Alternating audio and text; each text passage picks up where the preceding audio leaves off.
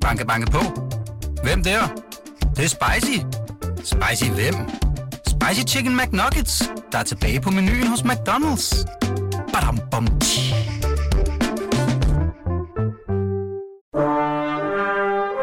Du lytter til Radio 24 /7.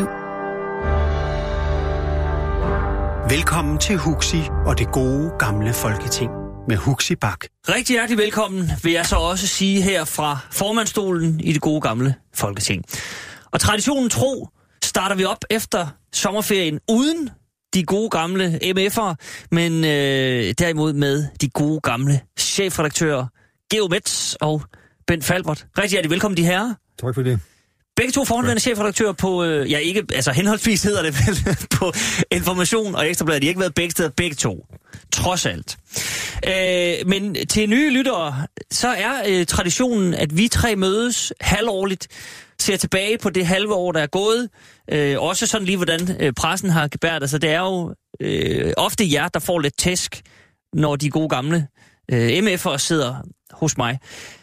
Og jeg tror ikke, selvom vi har haft nogle, nogle action-packed halvår, så tror jeg ikke, at vi har haft et, der har været så pakket som det, vi skal øh, se på nu. Altså, øh, Henrik Sass, både hans øh, egen ageren, øh, pressens håndtering af hans egen ageren, hans øh, exit fra politik skal vi forbi, så har vi haft en valgkamp med alt, hvad dertil hører. Så har vi fået en ny regering, og i, til med også en øh, fyr, der hedder Martin Rossen, som er stabschef for et nyt sekretariat. Det skal vi lige se på, hvad, hvad det er for noget. Fyrste. Hvad for noget? Mørkets fyrste. Mørkets ja, Kært barn har mange navne, ikke? Øh, det er i hvert fald første gang, sådan en, øh, sådan en stabschef er dukket op på den måde. Han sidder i to af de allervigtigste udvalg, uden sådan rigtigt ansvarsområde. Det, det er øh, lidt kildent, det skal vi se på. Så var der jo også øh, Rasmus Paludan, og han er her sådan set stadigvæk, fordi nu får han løn i fire år. Øh, alle os danskere. Øh, der er meget at se til de næste par timer, men jeg tænker sådan set, at vi skal starte med, øh, med Henrik Sass. Øh, han blev på en eller anden måde ja, nærmest elefanten i rummet. Det var lige pludselig sådan, om man overhovedet måtte tale om ham, hvordan skulle man tale om ham, hvordan skulle pressen tale om ham, øh, og hvad skulle han egentlig selv øh, gøre med det hele her. Og så lige pludselig, med et knips, så var han væk. Øh, Geomets, skal vi starte med sådan... Der var rigtig meget snak om, hvorvidt pressen havde behandlet ham færre, ikke mindst hos, øh, hos Ekstrabladet. Og Paul Madsen var jo i ja, snart sagt alle de steder, han overhovedet kunne komme hen, for ligesom at forsvare deres håndtering af det. Hvordan ser det ud fra, øh, fra din chefredaktørstol? Ja, altså, det bør man jo ikke sige, at øh, Ekstrabladet er fuldstændig ren i den her sag, men øh, det synes jeg, altså, det byder mig imod ikke at kunne kritisere øh, kollegaer og, og konkurrenter selvfølgelig. Men øh, jeg, jeg synes virkelig ikke, at der var noget at bebrejde Ekstrabladet i det her. Slet ikke. Øh, øh, under det hele Sass Larsens sene del af karrieren har det jo forbløffet mig meget, at han troede, at han kunne være politisk ordfører for et uh, parti, gruppeformand for et parti, med en meget, meget stor politisk uh, indflydelse, mm. som jo er kendt for alle, og som han ikke lagde skjul på. Og så uh, undgå pressen på den måde, han gjorde det, eller selv bestemme, hvornår han ville stille op over for pressen. Det er jo det første. Mm-hmm. Uh, det næste, det er så, når, han, når, når sygdommen kommer på ham, og han begynder med at holde det hemmeligt, eller øh, øh, fortige det, må man nærmere sige, ikke? så øh, øh, kan det jo ikke komme bag på nogen af en person i den position. Ovenikøbet med en finansminister på tapetet, øh, bliver udsat for en undersøgelse fra pressens side. Det er jo sådan set pligten. Mm-hmm. Det er landets kommende i virkeligheden magthaver, der taler om, som man altså udbasonerer, så sker det her, så det er klart, at man er dybt interesseret i det. Det er den ene side af sagen. Hvorfor sker det så? Hvorfor, hvorfor brænder det sammen for ham? Det kan man selvfølgelig gisne om. Jeg er egentlig undret mig over, at der ikke har været nogen flere spekulationer i den retning, at der kan være kommet en erkendelse for Sass Larsen, at han måske i virkeligheden ikke var kvalificeret til jobbet, og nu var det blevet boostet op til, at det var det, han skulle være. Mm-hmm. Det er selvfølgelig et ude på spekulationsoverdrevet, men det har undret mig lidt, at der ikke har været nogen, der har kommenteret det, men der må man sige til dansk presses ro, så når der er sygdom inde i billedet, og ikke mindst psykisk sygdom, så holder man sig pænt tilbage. Mm-hmm. Også i den forstand, synes jeg, at pressen øh, i bredeste forstand har været or- ordentligt rimelige i den her sag. Mm-hmm. Ja, for der er jo, altså efter den klare udmelding kom, så blev der jo faktisk stille. Ja, Ja. ja, jeg, må, jeg, Ja. må, jeg må jo mene, at Ekstrabladet har taget for let på sagen, siden at øh, vi sådan kan blive frikendt af Geo her. Ja, det er også, jeg, det er, du ved også, hvor meget det smerter mig Men at jeg sige mener, det. at det, at det er sådan set det forholder sig ret enkelt. Altså, Finansministeriet er øh, den mest, den tungeste plads, man kan have i dansk politik, Mm-hmm. og man kan ikke have en psykisk ustabil mand til at sidde der i længere tid. Øh, så jeg synes, det er helt naturligt, at han måtte øh, frasorteres. Men, men det har han jo også selv erkendt sådan set. Det, det er vel mere, øh, det er vel mere håndteringen op til, der blev kritiseret, øh, at man bringer et billede af ham, at han er på vej med en Føtex-pose, og der er Jo, sådan, det- det- og, jo, og, men man, han, og man, beder, han beder jo selv om det, altså, fordi han, han øh, øh, udtaler sig på mærkelig vis. Han, han siger på et tidspunkt, at han kun vil lade sig interviewe af pressen hver, en gang i kvartalet. ja, Altså, det er altså meget ejendommeligt, at, at, en, at, at gruppeformanden for, for så stort et parti øh, ikke vil sige ord om, hvad, hvad han har tænkt sig at Mm. foretage sig i dansk politik. Og sådan kom der jo mange mærkelige reaktioner fra ham, så det var da ikke så underligt, at vi interesserede os for, hvad han, hvad han var for en figur, hvad, mm. om, han, om han var syg eller han ikke var syg. På et tidspunkt kom der ovenkøbet en melding om, at han ikke var syg. Det var jo så Ja, men jeg, jeg tænker faktisk, at vi, vi lige øh, vender tilbage til netop, hvordan øh, Socialdemokratiet selv håndterede det her, fordi de holdt jo også... Der blev jo ikke sagt noget. Han var fit for fight, og han ja. var, de meldte jo selv ud, at han skulle være finansminister osv. Der var jo ligesom... De hjalp heller ikke rigtig med den her sag, men, men hvis vi bare lige holder fast i, i øh, pressens håndtering først. Han var selv ude øh, flere gange og bebrejde blandt andet Ekstrabladet, at man sådan øh, løb efter ham på. Christiansborg og stod og ventede uden for et toilet og så videre. Men, Jamen, det er jo det, det, er jo det Ja, hans, hans grundlæggende misforståelse er, ikke? fordi man, grundlovsmæssigt har vi den her tredeling af magten her i landet, men i praksis har vi en fjerdeling i den kontrollerende magt via pressen. Mhm. Mm-hmm. Det, der er hævd på her i landet, det er en del af opbygningen, det er en del af vores balancesystem. Hvis man hiver det ud, så er det næsten det samme som grundlovsbrud. Det er ikke det samme, men det er en brud på en hævd, som hvis det skete, ville man sige, jamen det her, det er, det er sgu alvor, ikke? Mm. Vi, har, vi har simpelthen den kontrolmekanisme. Og i det øjeblik, en øh, gruppeformand og en kommende finansminister for det største parti siger, jamen det gælder ikke mig, så er man jo, altså unds- undskyld, at sige det frit vildt. Det er den ene side af Nå, men, sagen. er, nå, men skal vi ikke lige holde fast i det, fordi er man det? Ja. Er, man, er man frit vild, hvis man siger, jeg vil lade mig interviewe fire gange om året, og jeg udtaler mig ikke osv. osv. Er det ens betydende med, at der så er carte blanche til, at man stiller sig op uden for Ja, det er- toiletterne ja, på, på Det- Christiansborg? Ja, det, nej, der er og venter? Der, det er en myte, du nu øh, forsøger at fastholde. Det, det, det, det, er det er helt forkert. Der er ikke nogen, der st- stået foran nogen toiletter på Christiansborg. Men altså folk, politikere, der vil gå og gemmer sig, dem må man jo nogle gange prøve at træffe det, hvor de er. Og hvis, hvis det er så på en gang øh, mm. inde på Christiansborg, så er det der, det foregår. Men det bestemmer de jo selv. De kan jo invitere pressen indenfor på et kontor og give en ordentlig forklaring på, hvad der foregår. Men der går jeg videre en ekstra blad. Jeg siger, øh, hvis det var, ville jeg også vente uden for toiletterne. Jeg skulle have en forklaring på, mm. hvad er det der for noget? Altså, hvad, hvordan kan du tillade dig at ændre den her balance? Hvad er din begrundelse for det? Mm. Jeg vil det mindst have begrundelsen.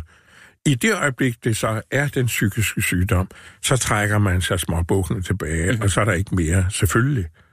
Øh, så, er så er historien udlægger Okay. også mærke til, at der er ingen, der skriver om ham mere. Nej, nej, overhovedet ikke. Der, der er fuldstændig Men stille. der var jo en ting, som kom oveni, det var denne stations øh, behandling af ham gennem øh, satireprogrammet, den korte radioavis. Det er rigtigt. Og der faldt jo mange for brystet, at øh, øh, hovedpersonen i den korte radioavis gik så hårdt på ham. Mhm. Mm-hmm. Og det øh, øh, blev, blev I bebrejdet her på stationen. Det skal jeg også, da love for. Også der synes jeg, at den er helt ved siden af.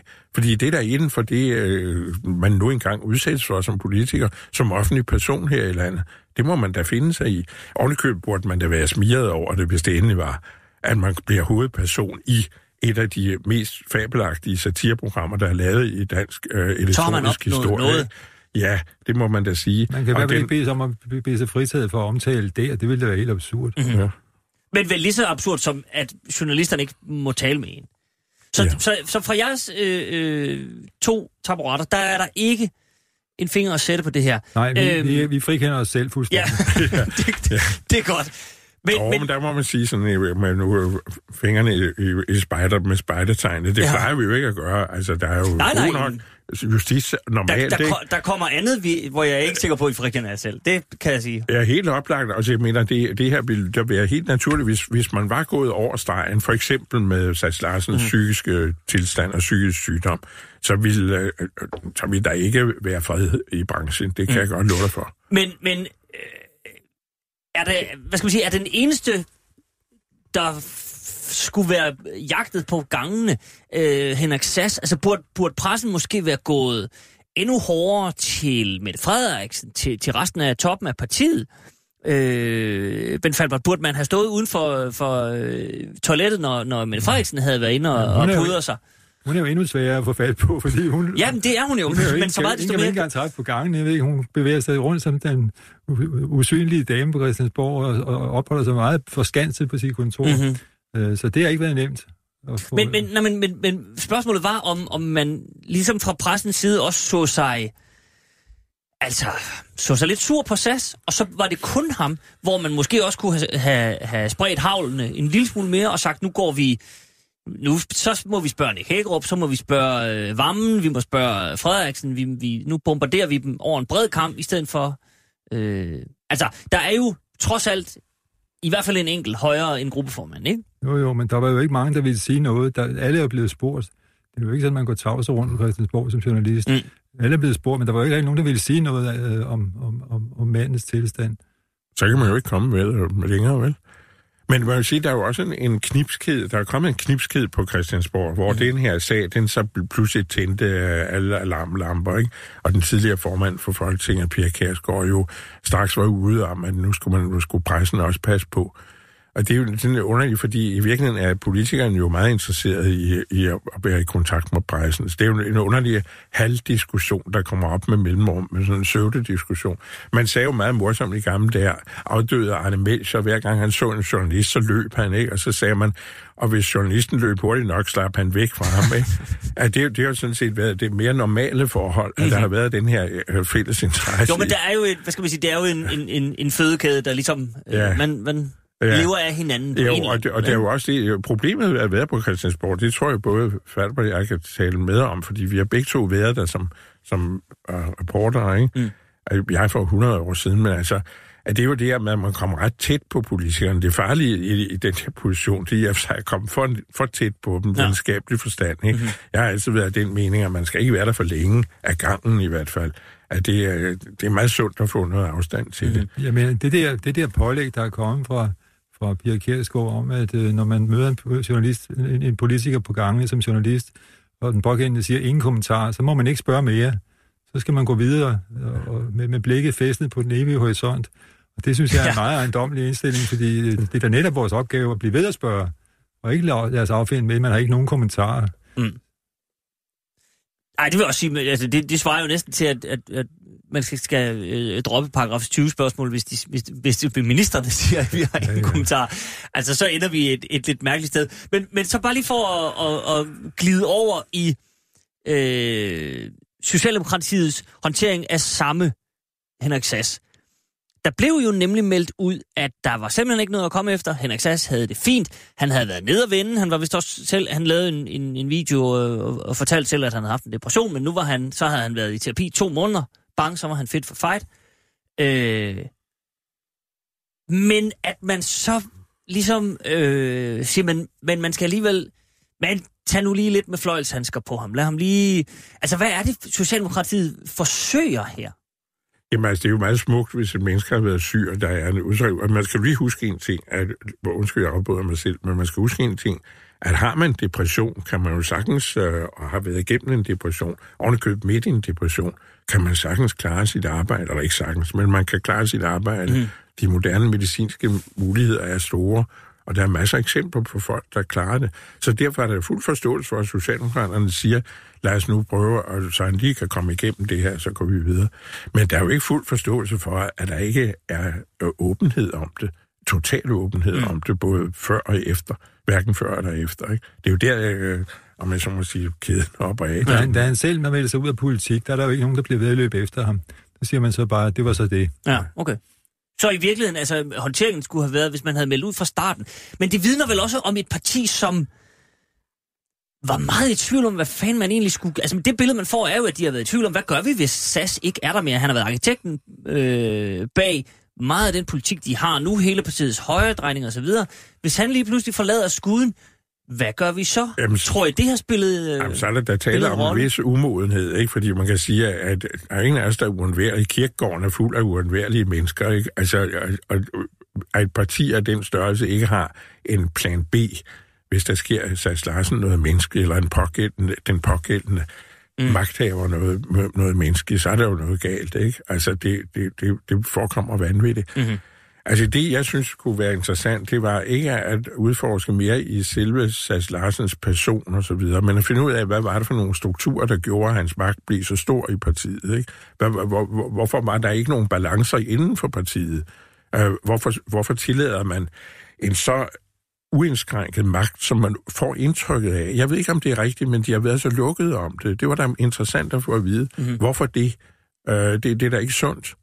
Altså i et demokratisk parti. Det er Men der når, aldrig. når, Det er det samme når du spørger, problem. om, om Mette Frederiksen ikke havde andre muligheder, så kan man sige, at hun havde i hvert fald den mulighed, hun kunne have udnævnt. Øh, Martin Rossen, som øh, øh, hendes, hendes egen bugtaler, Ja, øh, til, at, til, til, til den tjent, som han nu faktisk får i en eller anden udstrækning i, i form af, at han sidder med i regeringsøkonomiudvalget. ja. Ja, vi kommer til Martin Rossen mm. øh, lidt senere, det kan jeg love jer, fordi der, der er også meget at tale om der. Øh, men jeg, så bare lige for at runde øh, øh, Henrik Sass og Socialdemokraterne som helhed af.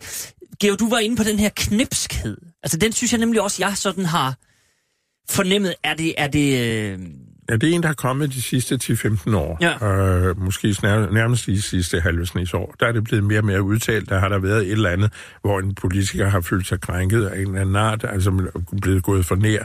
Det er ikke mindst øh, Dansk Folkepartis medlemmer på det senere. Så er der kommet den her øh, reaktion, ikke? at øh, nu skal pressen passe på, eller skal de blive smidt ud af Christiansborg. Mm-hmm. Og så kan man sige, Jamen, det er jo lige før, at pressen skulle sige, ja tak, så skrider vi, fordi det bliver da værst for politikerne. Det er da, det er da en dårlig løsning for dem.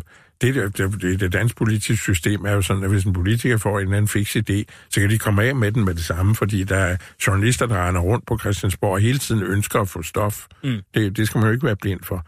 Hvis du får dem fysisk uden for Christiansborg, så bliver det en helt anden snak. Men der var jo ingen, der ville opdage, hvad politikerne foretog sig, hvis ikke vi beskrev det.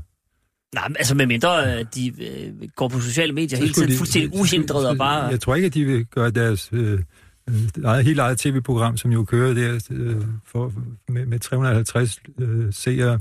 Jeg tror ikke, at de kan banke det op til noget, der ligner den dag. Du, du henviser til Pind og Sass, Ja, jeg tror ikke, at det... som jo i øvrigt var Sasses øh, undskyldning for, at han bestemt udtalte sig. Men Ja.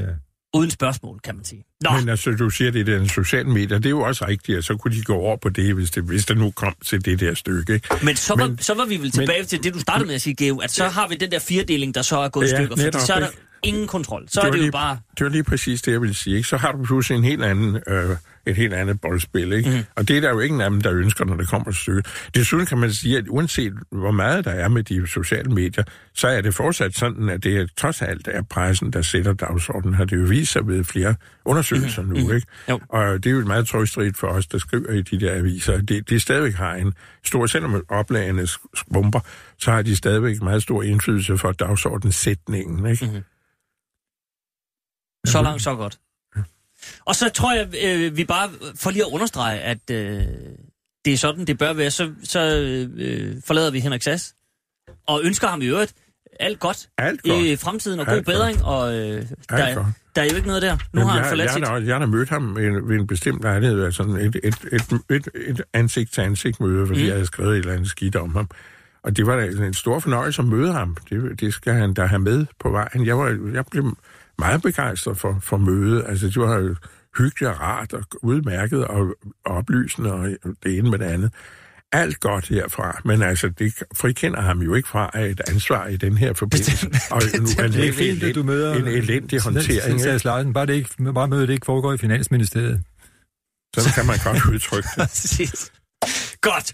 Det her, det er det gode, gamle Folketing. En sommerspecial. Jeg har i dag besøg af Geo Metz og Bent Falbert, de gode gamle chefredaktører. Og øh, vi ser tilbage på det seneste halve år med øh, valgkamp, ny regering, øh, og meget andet. Og, og netop valgkampen skal vi se på nu. Øh, han trak den, den gode Lars Lykke, ja. øh, som man var ved at få... Det er jo så mærkeligt, når man sidder i den her branche. Man sidder og får dårlige nerver, man ved, den kommer, og man kan Ja. næsten ikke være i sig selv, men Falbert vandt. Falbert Altså, Det var vandt. Falbert, der sagde, da du spurgte sidst, da vi var her sidst, der sagde Falbert, at han trækker den til det sidste, Det er hvor rigtigt. jeg hoppede i og sagde, nej, nej, han bruger jo nytårstalen, og så bange skal du Jeg have. var, jeg var på den samme. Jeg, havde, Ja, jeg, ja. jeg sagde jo valg til februar. Ja, men så kan du også, også to konstatere, at du var meget dumt gjort af ham. Ja, Det var jo ret enkelt, fordi han... han skulle have lyttet til os, det er der ingen tvivl om. Han havde jo håbet på en eller anden ændring i strømpilen, der jo pegede meget på Mette. Og Ja. der var ikke andet at gøre, end at vente til det sidste. Der kunne være opstået en eller anden situation, hvor, hvor hun dummede sig, eller regeringen fik en, en, en, en, en Ja, eller sad han og ventede lidt... Altså, der har jo også været snak om det der EU, om sad han og ventede lidt på noget der. Det kan man jo spekulere i herfra til... Jeg tror ikke, han sad og ventede. Altså, jeg hører ikke til dem, der mener, at han har set sig selv som en lysende stjerne på en, i en europæisk eller FN. Derfor, derfor det er jo ingen hindring for at få øh, et job i EU, kan man sige. Nej, jeg tror bare slet ikke, han er interesseret i det. Han egner sig ikke til det. Han er, han er meget dansk. Ja. Jeg tror, at hvis han skal noget andet end være på politik, så skal han have et job i Danmark. ja, nu får vi se. Der kan jeg jo så i øvrigt lige nævne til, til de lyttere, som måtte høre programmet nu, at vi faktisk optager det her program en dag for tidligt. Ja, det er meget Øh, uheldigt. Ja, det er meget uheldigt, fordi i dag mandag, hvor vi sidder og optager, der er der møde i Venstre. Det er første gruppemøde efter sommerferien. Man skal konstituere sig, man skal finde ud af, hvem skal være gruppeformand, politisk ordfører osv. Og det kan jo være, at Lars Lykke trækker sig i dag, og så sidder vi på bånd tirsdag og snakker derud af, og så er han sådan set væk. Ja, så er vi lidt Øh, til fnis. Ja, lidt. Men, Men, altså, det øh, må, det, det må vi tage med. Men vi, vi fastholder så æren ved, at Ben Falbert ramte rigtigt. Ikke? En, en tredjedel af os ramte rigtigt. Det kan, være- det kan jeg også Programmet som sådan, Ja. siger... Men når vi så det, siger, det kan at også være, at jeg grunden, rammer rigtigt, hvis jeg nu øh, våger et øje og siger, jeg tror, han bliver siddende, hvor han sitter. Det tror jeg sgu også. Den er, den er jeg med på. jeg, jeg tør ikke være kontrær her. Men øh, Nej, men, men, men lad os lige lad os starte med, øh, med begyndelsen. Han, han, han trækker den så lang tid han kan. Ja, det tror jeg, vi alle sammen er rimelig enige om, at han ventede på den der strømpil, men strømmen gik kun en vej, og så til sidst var der ligesom ikke rigtig så meget tilbage. Og, og så havde han ramt en rekord. Han er nu den længst siddende øh, statsminister nogensinde. Øh, altså i en periode. I en periode. I en periode. I en periode, I en periode. Ja. Øhm, Så kom valgkampen. Øh, og hvis vi bare lige holder, starter med, med, øh, med Lars Lykke. Jeg vil nemlig godt lige tale lidt om pressens håndtering undervejs også. Men hvis vi starter med Lykke, så skal jeg da lov for, at det blev en, øh, en rutsjebanetur, hvor ingen kunne følge med i, hvad statsministeren gjorde og ville. Ja, Slet ikke det. hans eget parti. Altså, man stod jo op hver morgen, og jeg har læst, at, at hans egne partifælder stod op hver morgen og tænkte, hvad har chefen tænkt sig i dag? Han foreslog en, en øh, regering hen over midten med Mette Frederiksen. Han udgiver en bog, der hedder Befrielsens Øjeblik. Ja, det var nu ikke ham, der udgav den, men han udtalte sig. Ja, han, ud, han udtalte sig. Det er jo Kirsten Jacobsen, der havde skrevet den ud, og, og øh, det er rigtigt. Øh, ben Falbert, hvad, hvad, hvad, hvad var det, der... Jeg vil lige vil sige, hvad Ja, var det, der ja, foregik, ja, men ja. hvordan så det ud fra din stol? Ja, jeg traf faktisk øh, Lars Løkke på Hotel Kolding Fjord, dagen efter han havde lanceret den der øh, tanke om at lave en SV-regering. Ja. Og så siger jeg til ham, det der, det der, der er ikke nogen, der forstår i dit parti. Der var jo, folk gik jo og, og, var enten tavse eller smårystet på hovedet. Så siger jeg, nej, det kan godt være, men det, det har jo logikken for sig. Skal man slippe for, et, for indflydelse for de der, den der yderste venstrefløj, så er der ikke andre muligheder, end at, end at Venstre og Socialdemokratiet går sammen om en løsning. Øh, og det var sådan, bare sådan, han så det. Man kan så sige, øh, selvom alle var, eller, eller mange var forundret over det der, at øh, han blev egentlig ret godt modtaget ude i vælgerkorpset på valgdagen. Det er lidt overset fænomen, men øh, Lars Løkke, han skaffede faktisk sit parti, mere end nogen andre, tror jeg, ni mandater ekstra. Det, jamen, altså, Venstre sige- havde jo sådan sige- set et godt valg. Det vil sige, han vandt sådan set valget, men, øh, mm. men, men tabte magten. Men det er vi jo efterhånden vant til her hjemme. Mette, Mette? Frederiksen var lige det modsatte. Ikke? Hun, øh, hun fik det dårligste valg i 135 år for Socialdemokratiet, Mhm. men hun vandt magten alligevel. Ja. Men, men det, han siger til dig på Kolding Fjord, er jo sådan set meget interessant, fordi der er masser, der har været ude at sige, jamen, det er der da en vis logik i. Og, og vi har jo også siddet her med de gode gamle i mange uger op til valgkampen, og prøvet at se på, om der, var, om, der er mere, der samler S og V, end skiller dem. Og man kan sagtens argumentere for, at det vil, det vil gå fint. Selvfølgelig er der knaster, men der er jo knaster alle steder. Øh, så handler det i virkeligheden om, at han måske meldte det ud for sent? Og det, det, det er jo svært at sidde som statsminister og sige, nu, nu begynder vi lige så stille at dreje over til at samle magten med oppositionen. Det er svært både at slås og ville stifte fred på én gang. Præcis. Det, det, det, Så det var, det var på mange måder det, en, det var en umulig mission, han var på, men var det, har han ret, når han siger, at det var en fornuftig Det er mission? at væl- at vælgerne ikke lod sig afskrække øh, af, af, af, det, vi synes som politikusser af en eller anden Mm. grad, at, øh, at det var en forfærdelig sving, han lavede der. Det bliver sådan set godtaget derude, Ja. hvor man stemmer. Jeg ved ikke, altså bekymringen for venstrefløjen, det er jo selvfølgelig ikke noget, men det tror jeg sådan set ikke. Det er ikke det, der holder ham vågen om natten. Altså, ja, fordi det rager ham nok en ferie, ikke? Altså, det, det som øh, jo ligger i det, det er jo en afsked med den hidtidige regeringskonstellation. Det er jo en afsked med to partier i hvert fald.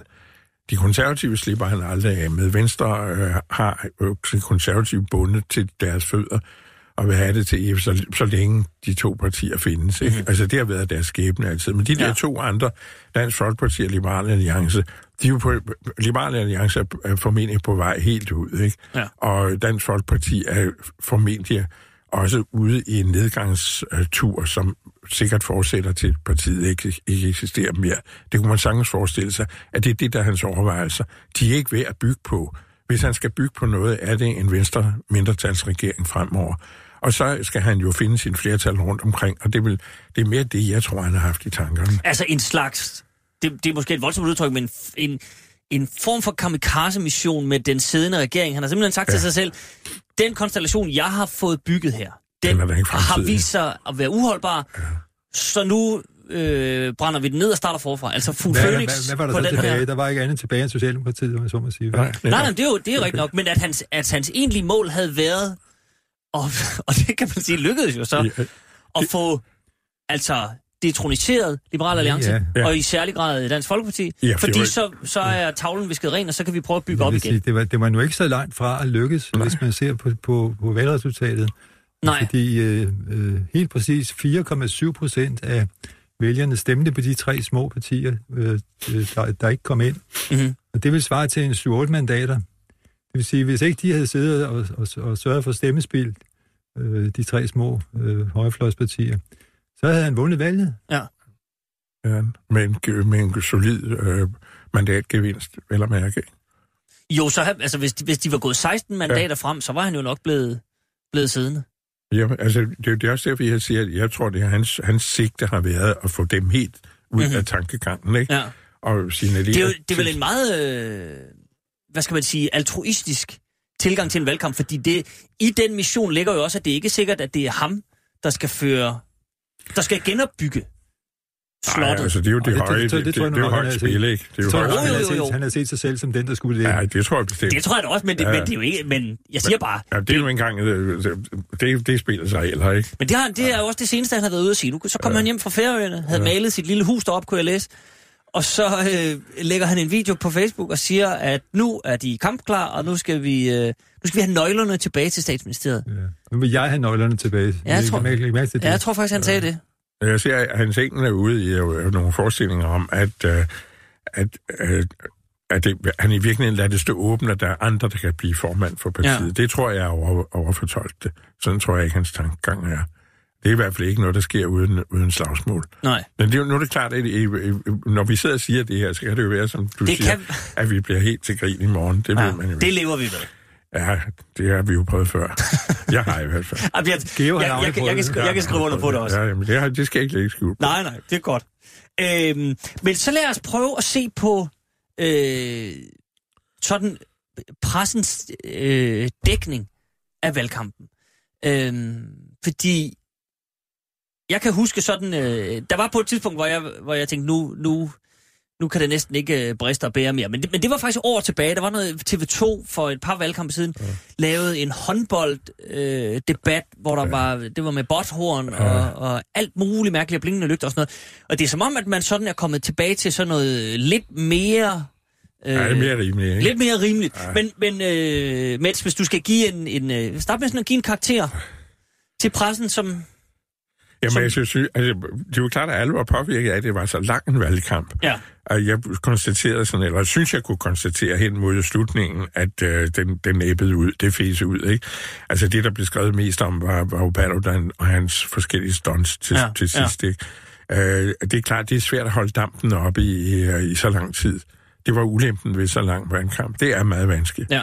Men selve den der fjernsyn, de der fjernsynsture, jeg i hvert fald så, synes jeg sådan set var rimelig, og en, en, hvordan løser man det på en anden måde, når man har så mange partiledere? De skal på et eller andet tidspunkt trumme sammen. Så kan man selvfølgelig vælge, som de gør i Amerika nu, med de mange demokratiske kandidater til præsidentvalget, at de, øh, eller til, nu, til mit, hvad hedder de der, øh, forvalgene, ikke? Jo, ja. Så kan man dele dem op i to. Jamen, han, har, man har lavet, det er fordi, Ja, men- demokraterne er oppe på 20 nu, Ja, så man har lavet på 10 af 10. som Det hedder er 10 jo også... 10. Men det er jo også Altså- noget skidt, fordi der er jo indimellem kommer der jo ting frem, hvor det er netop de to, som nu ikke er til stede, der skulle stå sammen, mm-hmm. ikke? Mm-hmm. Altså, det går jo ikke. Så jeg synes ikke, man kunne have løst det på meget anden måde. Og Jeg synes øh, sådan set, at også de håndterede det meget godt, dem der, Jeg synes, der det, det forløb faktisk meget godt. Også de der øh, statsministerdueller, Ja. hvor de kun var de to på scenen. Der synes jeg faktisk, det var påfaldende, så, så pæn tonen var. Ja, og savlig. Ja, Savlig. Det må man sige. Ja, Så det men kan er der, er, der, er der et pro- ja, ja det, det kunne det godt. Men er der et problem i, fordi det, det har jo været en diskussion øh, ved nogen valg efterhånden, at man holder de her præsidentvalgkampe, fordi der er jo, i teorien i hvert fald, andre kandidater til. Ja, det var ved at blive et problem, fordi så meldte de sig alle Så sammen som statsministerkandidater, ikke? Uffe Elbæk, han ville jo også have været Det, ja, i en statsministerdebat. Men der må man sige til, til stationernes ro, ikke, at de sagde, at det er oppe, oppe et vist sted. Ikke? Det er ikke sådan, sådan Ja, ja. leger vi ikke. Vi tager de, de sandsynlige statsministerkandidater, ikke? altså de oplagte.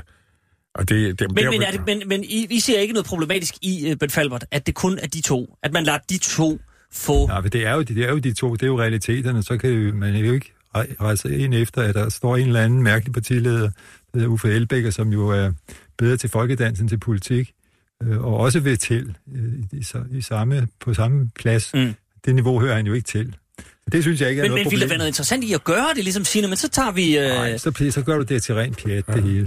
Det vil Ja, men hvis man tog Hvis du Lars Lykke, og så siger han, men du er ligesom øh, frontrunner for de blå, så må du tage øh, debatten en mod en mod, øh, mod Ja. de røde ledere. Så kommer Uffe Elbæk en dag, så kommer Morten Østergaard en anden dag, så kommer... Nu tog man dem i Pia stedet for på, på, på, samme dag, ikke? De, fik, de stod jo på ræde række, alle partilederne. Åh, men, det, men der når man jo ikke så meget. Men det var jo klogt nok, at det, jeg, var det Danmarks Radio, der lavede ud med, det kan jeg ikke huske, men det der med, at de siger, jamen det kan meget godt, I melder jer som statsministerkandidater, men vi tager altså de to, som mm-hmm. Siger, der er de væsentlige, ikke? Men så kommer det næste, og det er jo det kloge ved det, fordi dermed har de markeret, det er også der bestemmer det her. Og derfor står de frit næste gang, hvis de nu i redaktionen ser, Jamen hør, der er faktisk en tredje mulighed i det her spil. Ikke? Det kunne være for eksempel de radikale, der vokser store, store mm, mægtige i den kommende tid, og så pludselig stiller de sig op med sådan en slags bavnsgård, en ny bavnsgård. Ikke? At der, der er faktisk en realistisk mulighed for, at der er en midter statsministerkandidat. Det er tænkt øh, forestilling, men altså, ja, Ja, ja, det er ikke, nogen, det er ikke engang nogen ønsketænkning, det er bare en, en forestilling. Sådan var Så- situationen jo altså ikke. Nej, men jeg siger, det kan den jo blive.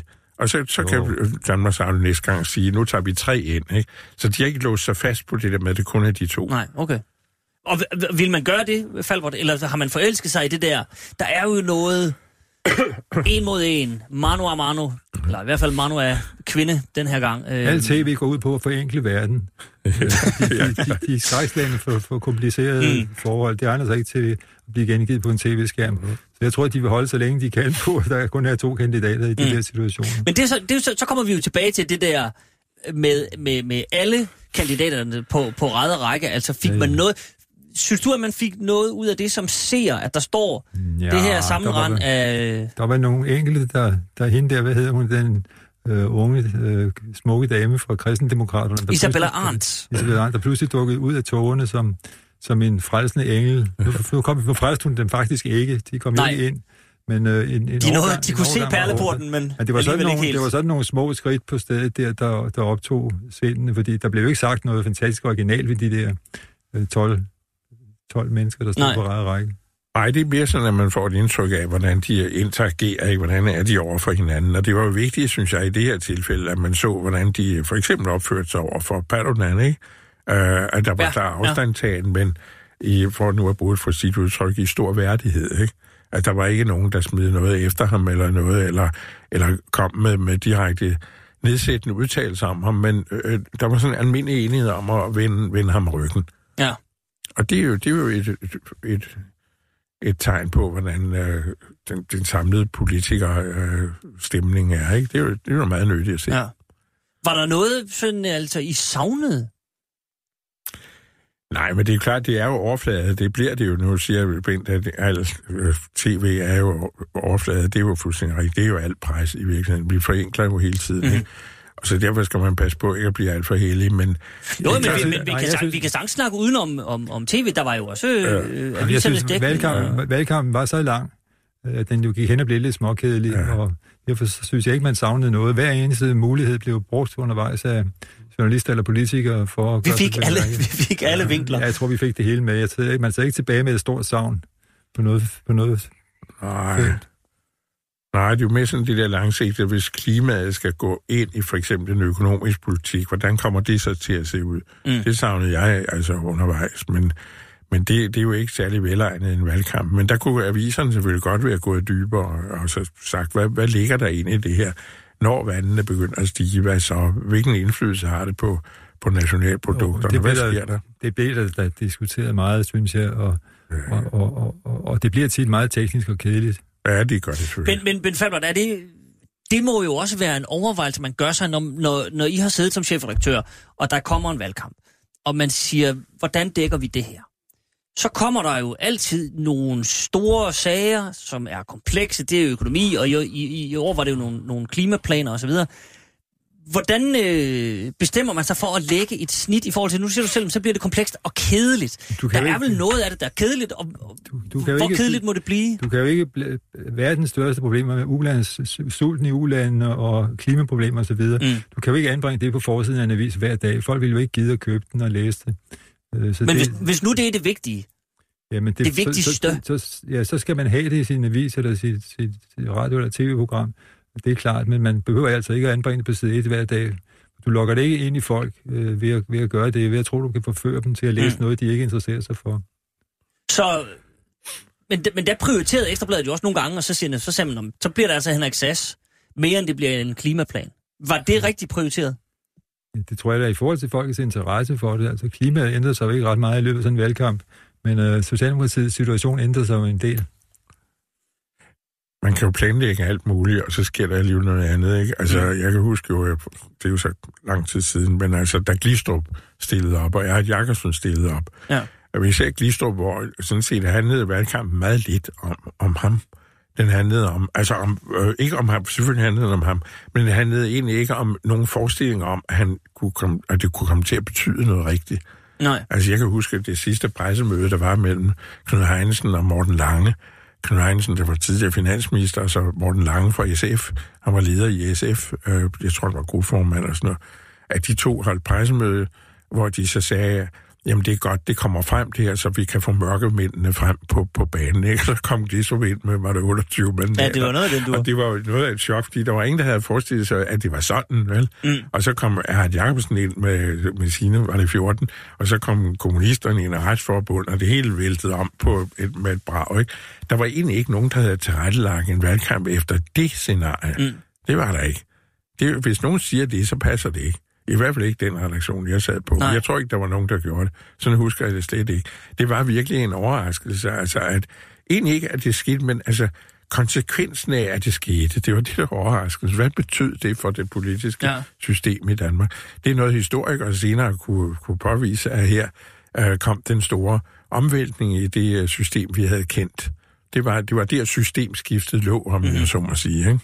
Så, så, så for journalister handler det også om, når valgkampen ligesom ruller, at, hvad skal man sige, at man indser, at man ikke kan sådan gå helt i dybden med alting. Man må på en eller anden måde, nu bruger jeg måske et forkert udtryk, men videre øh, kolportere, hvad der bliver meldt ud. Ja, ja, og når alt kommer til alt, så er valget jo et spørgsmål om at vælge mellem nogle personer. Så det er jo ikke helt i skoven at, at interessere sig for de mennesker, der, der har, har udsigt Nej, det er klart, en men det, det er mere det der med, plads. hvor oplyst et grundlag, man skal tage sit valg på. Det, det er jo også det. Jamen, hvis man, nu havde Jo, men- hvis, hvis, man nu, undskyld, hvis man nu havde vidst, at Dansk Folkeparti fik sådan en katastrofevalg, som de gjorde, ikke? Ja. så ville man jo have sendt øh, hele sin stab, politisk stab ud til øh, de steder, hvor Dansk Folkeparti stod stærkt sidste gang, ikke? Ja. Stærkest sidste gang, og sp- spurgt på forhånd, hvorfor svigter I nu Dansk Folkeparti? Hvad er der i vejen nu, ikke? Men det var der ingen, der forestillede sig, at det var så voldsomt. At selvom det sådan set var antydet i meningsmålingerne, at det her var ganske alvorligt, Ja. Så var det ikke rigtig noget, der, der, der, der rigtig tændte i redaktionerne. Man havde trods alt Men var det, fordi, var det fordi, man sad og beskæftigede sig meget intenst med, med trafikforliget, man havde en tullebane, og man havde en omfartsvej ja. ja. ved Mariager, og så fokuserede man benhårdt på det, fordi Ja. der havde man en konkret sag med et konkret navn på, og man kunne ligesom, så kunne man stå der, Ja, det- og det der store, mere tekniske mandatbillede, det, Nej, og så de der klimarejsescenarier, som, som politikere stiller op, der tror jeg egentlig ikke, at folk går så meget op i, om, øh, om man har tænkt sig at løse øh, problemerne på 30 års sigt eller på 40 års sigt. Der opstod sådan en underlig konkurrence om at, at, at, at Mm. bilde, bilde vælgerne ind, at man kunne gøre det 10 år hurtigere, eller 10 år langsommere, eller 10 år grundigere. Øh, det tror jeg ikke er, er, er noget, der fænger derude i vælgerbefolkningen. De går mere op i, hvem skal være statsminister.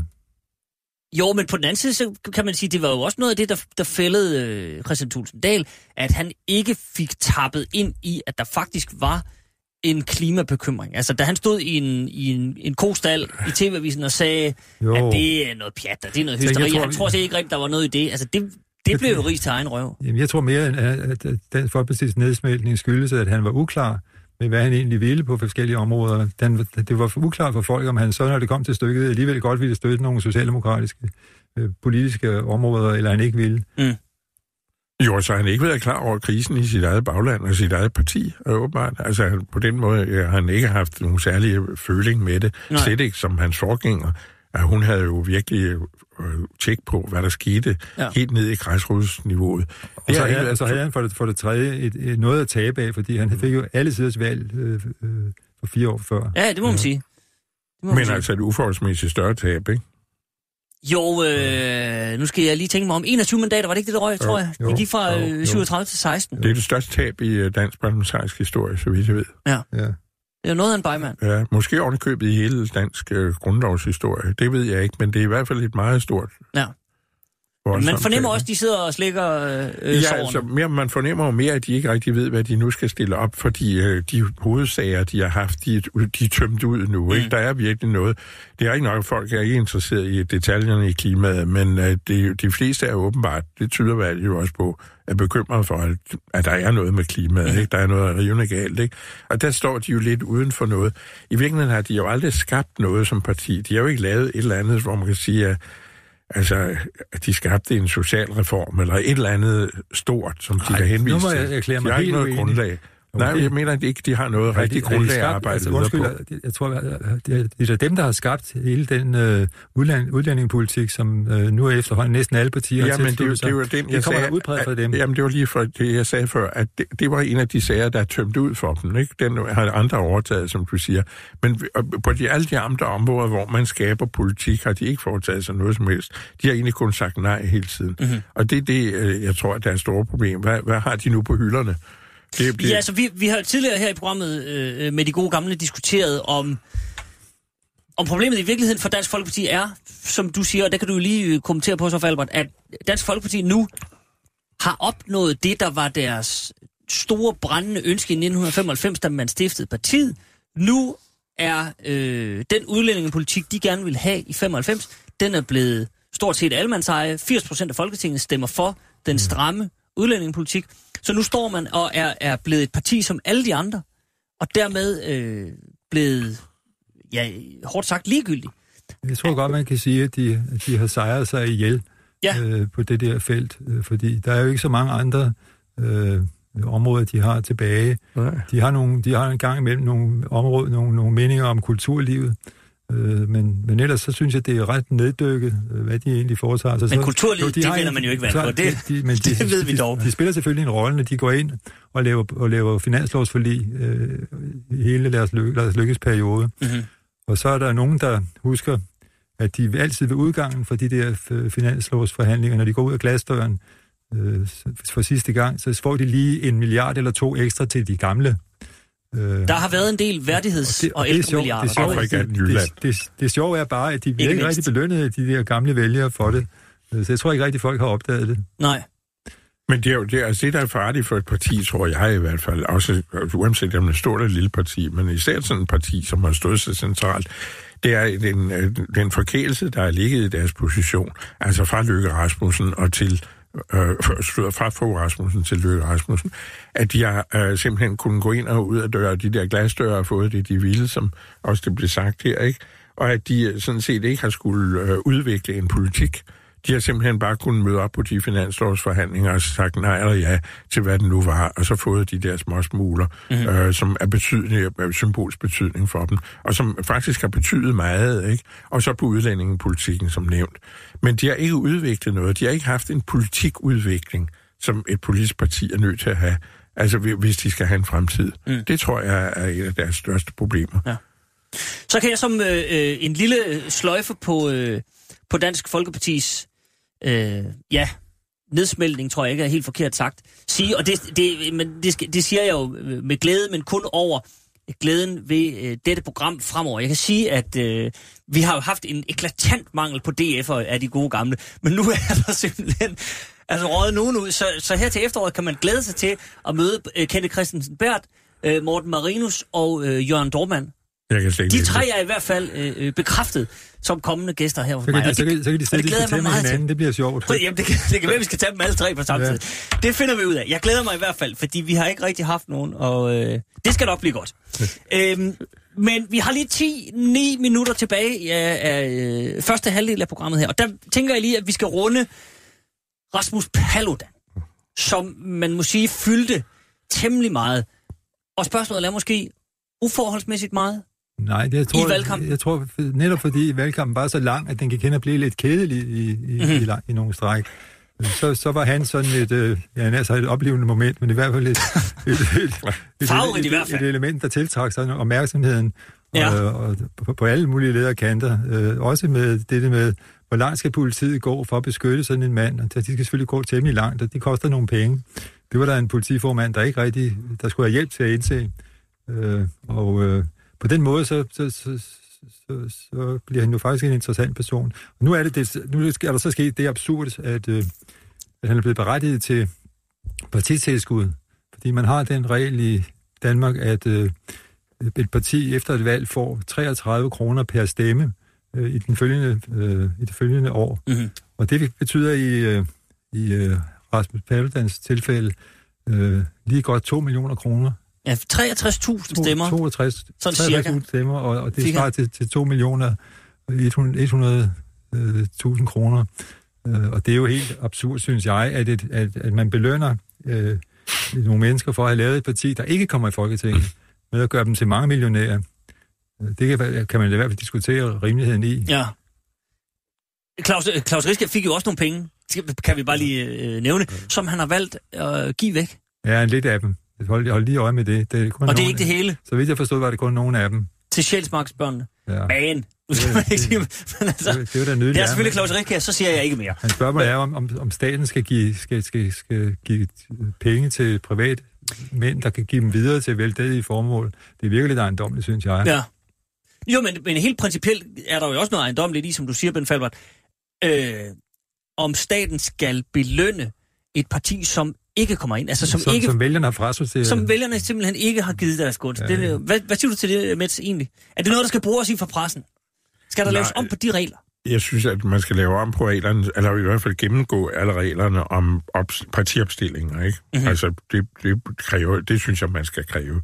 Det var der også en del snak om. Ja, fordi det er jo øh, noget I forhold til Ja, det, var, det, det var blevet for let, og ovenikøbet ja. overholdt man ikke de lette spilleregler, men, ja. men man lod, det, man lod nogle uregelmæssigheder passere. Mm-hmm. Og man har jo ikke taget højde for den, den elektroniske udvikling, vel? Altså, at man kan lave de der fiksfakserier, de gjorde. Jeg tror sådan set ikke engang, de havde kriminel akt, de der partiledere, der gjorde det. Der har bare ikke været nogen, der Der har... var jo et såkaldt smuthul. Der var et smuthul, altså, det... ikke? Og det kan man jo ikke fortænke nogen i at bruge. Mm. Især der er en af dem, som er god til at bruge smuthuller. Her nævnes heller ikke navn. Men jeg er ikke helt sikker på, at jeg er enig i det andet, det der med, at man ikke skal give penge til partier, der, der, der går skævt. Altså, som ikke lige er kommet ind, kommet ind. Altså, de har dog præsteret at stille op med et, øh, et øh, program, og de har stillet op, og de har foretaget en, en valgkamp, og de har planer om at komme igen. Mm-hmm. Så jeg, jeg er ikke sikker på, at jeg, jeg, jeg synes sådan set, at det er rimeligt nok, at, øh, at de får en eller anden støtte, at de kan de kan gå videre med deres ting. Så synes jeg i det mindste, at man skulle sætte øh, kravene lidt højere. Ja. I øjeblikket skal man bare have 1000 stemmer, så er man pludselig berettiget til, Ja. ja. til, til statsstøtte. Det er jo der, Jeg synes gal, ikke, at man skal plukke skatteyderne for, for, øh, for øh, en hver, der, der opretter et parti, skal have lov at plukke skatteyderne på den måde der. Det kunne blive kønt. Du kunne se, om, om, om, om 10 år, så havde vi måske 20 små partier, der gik og hævede penge ved kasse 1. Jamen, det er også derfor, du, du skal gennemgå det hele, men altså i princippet synes jeg ikke, det er helt forkert, at man har en statsstøtte af, af dem, som øh, på en eller anden måde... Men så skal der vel være en eller anden bundgrænse, eller hvor man Ja. siger, men dem, der ligesom er noget Ja, op over halvanden procent, eller et eller andet, så, det kunne så man kan jo man... gøre, ikke? Det kunne man gøre. Mhm. Mm-hmm. Jeg er ikke så forhippet på, at staten skal betale alle mulige øh, ting for folk og have ekstra regninger. Jeg synes, at folk, der vil, mener, det er alvorligt, at de vil lave et parti, de må, de må selv stå for Mhm. introduktionen af det i, i offentligheden. Jo, men der er meget store omkostninger ved det, ikke? Altså, folk, Jo, jo, jo. går Jamen, Rasmus Paludan har jo også de meldt ud, deres- at han vil give pengene til sig selv som løn. Ja, Så ja, altså- Det er jo op til hans moral, ikke? Det er Altså, fuldstændig Den kan man så diskutere, men... Men skal vi så ikke lige bruge, bare lige bruge de sidste minutter op til klokken helt på, på så pressens moral i forhold til dækningen af Rasmus Paludan? Altså fik han, fik han for meget tid, fik han for meget skærmtid? Jeg synes også, det var Jamen, fascinerende. det er jo det ældgamle dilemma, ikke? Det er Ja. jo som man havde i den amerikanske pejs med Trump, ikke? Fik han for meget, altså gjorde vi for meget ud af ham, men det er jo meget svært at lade være med at gøre noget ud af, af de folk, der kommer med de det der er jo meget ekstreme Det er usædvanligt, det er altid udtalelser set og handlinger. opmærksomheden, ikke? Og hans, hans udtalelser var meget ejendommelige. Ja. Så det er jo ikke så mærkeligt, at... Øh, Men, men, men forskellen er vel, at Trump trods alt vandt en halv befolkning og blev præsident. Paludan vandt 63.000 mennesker og kom slet ikke i Folketinget. Nå, men det kunne man jo ikke vide på forhånd. Nej, det kunne man ikke. Men, Altså, det var pressens dækning op til Ja. valget, vi taler om, ikke? Og men det, hvor, hvor meget skal pressen sådan tænke over, at der, der også er andre, der skal have lov at sige noget? Jamen, det jeg siger hele tiden, det er et dilemma, ikke? Fordi Ja. det er jo svært hjemme på redaktionen som redaktør at sige, at nu dækker vi ham ikke i dag, fordi han har fået for meget. Hvis han så går ud og stikker ild til en eller anden moské eller et eller andet, eller hvad han nu finder på næste gang, ikke? Så står man der, ikke? Du er nødt til at dække det. Mm. Det er ikke dig, der eller der skaber er, mod, mod, der er moddemonstrationer. Det måske man jo også godt øh, forklare folket, Ja. øh, at, at, at, at der var altså en reaktion imod ham også. Det var ikke kun et medløb, han havde ved sine møder. Jeg tror ikke, man kan undgå den dækning, som, som fandt sted her. Men når man sidder på en redaktion, lig- som, som, som I gør, og der så kommer en, der er så rabiat i sine holdninger,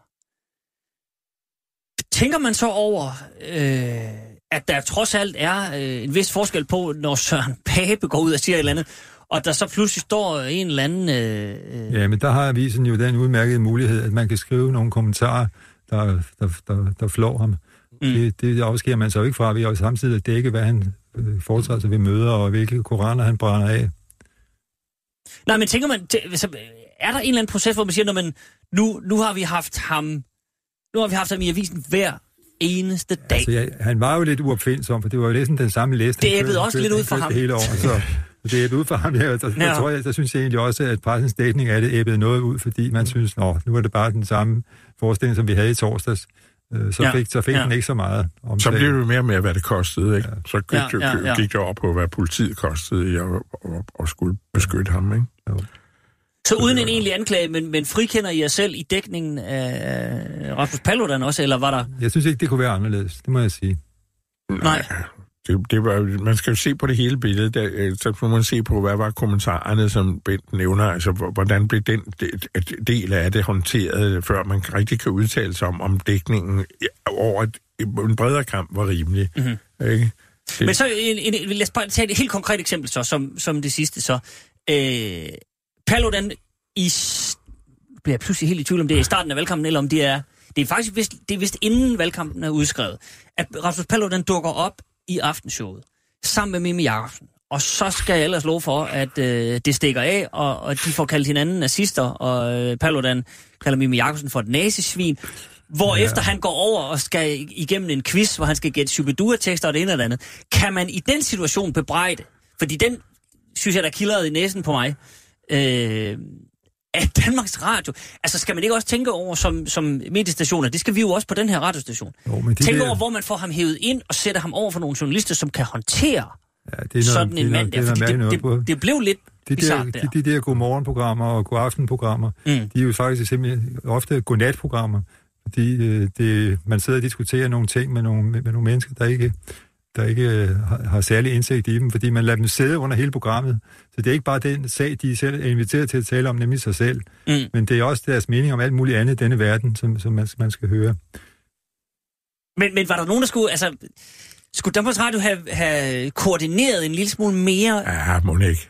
Det Altså- synes jeg. Det synes jeg. kunne altså, de jo ikke gøre for- smule, nu de det jo gør jo noget, man tænker sig en lille smule om en gang imellem. Altså, det gør jo ikke noget. Der var jo nogen, der var kunne bebrejde dem bagefter, hvis de ikke havde inviteret ham. Nej. Og sagt, jamen det passer ikke til det her koncept. Vi er, vi, vi er et helt andet sted, ikke? Det kan man, sådan kan man Men godt Danmarks Radio kunne heller ikke forhindre Mimi Jacobsen i at true ham med en, med en USA og Nej, nej. give ham den ekstra reklame, der ligger i det. det er korrekt. Øh, godt, jeg ved hvad, så, øh, så lukker vi ned for, øh, for valgkampen, og vi skal også give plads til øh, nyhederne her om 15 sekunder. Men vi vender tilbage på den anden side af nyhederne, fordi vi skal se på den øh, nye regering, og der er sandelig nok at tale om. Så ja, og der altså Martin Rossen, og jeg ved ikke hvad. Det er på den anden side af nyhederne, som, øh, som kommer her.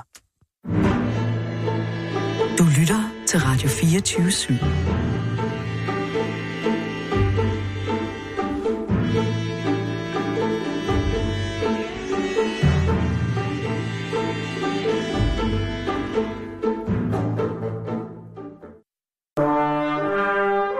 Du lytter til Radio 24 /7.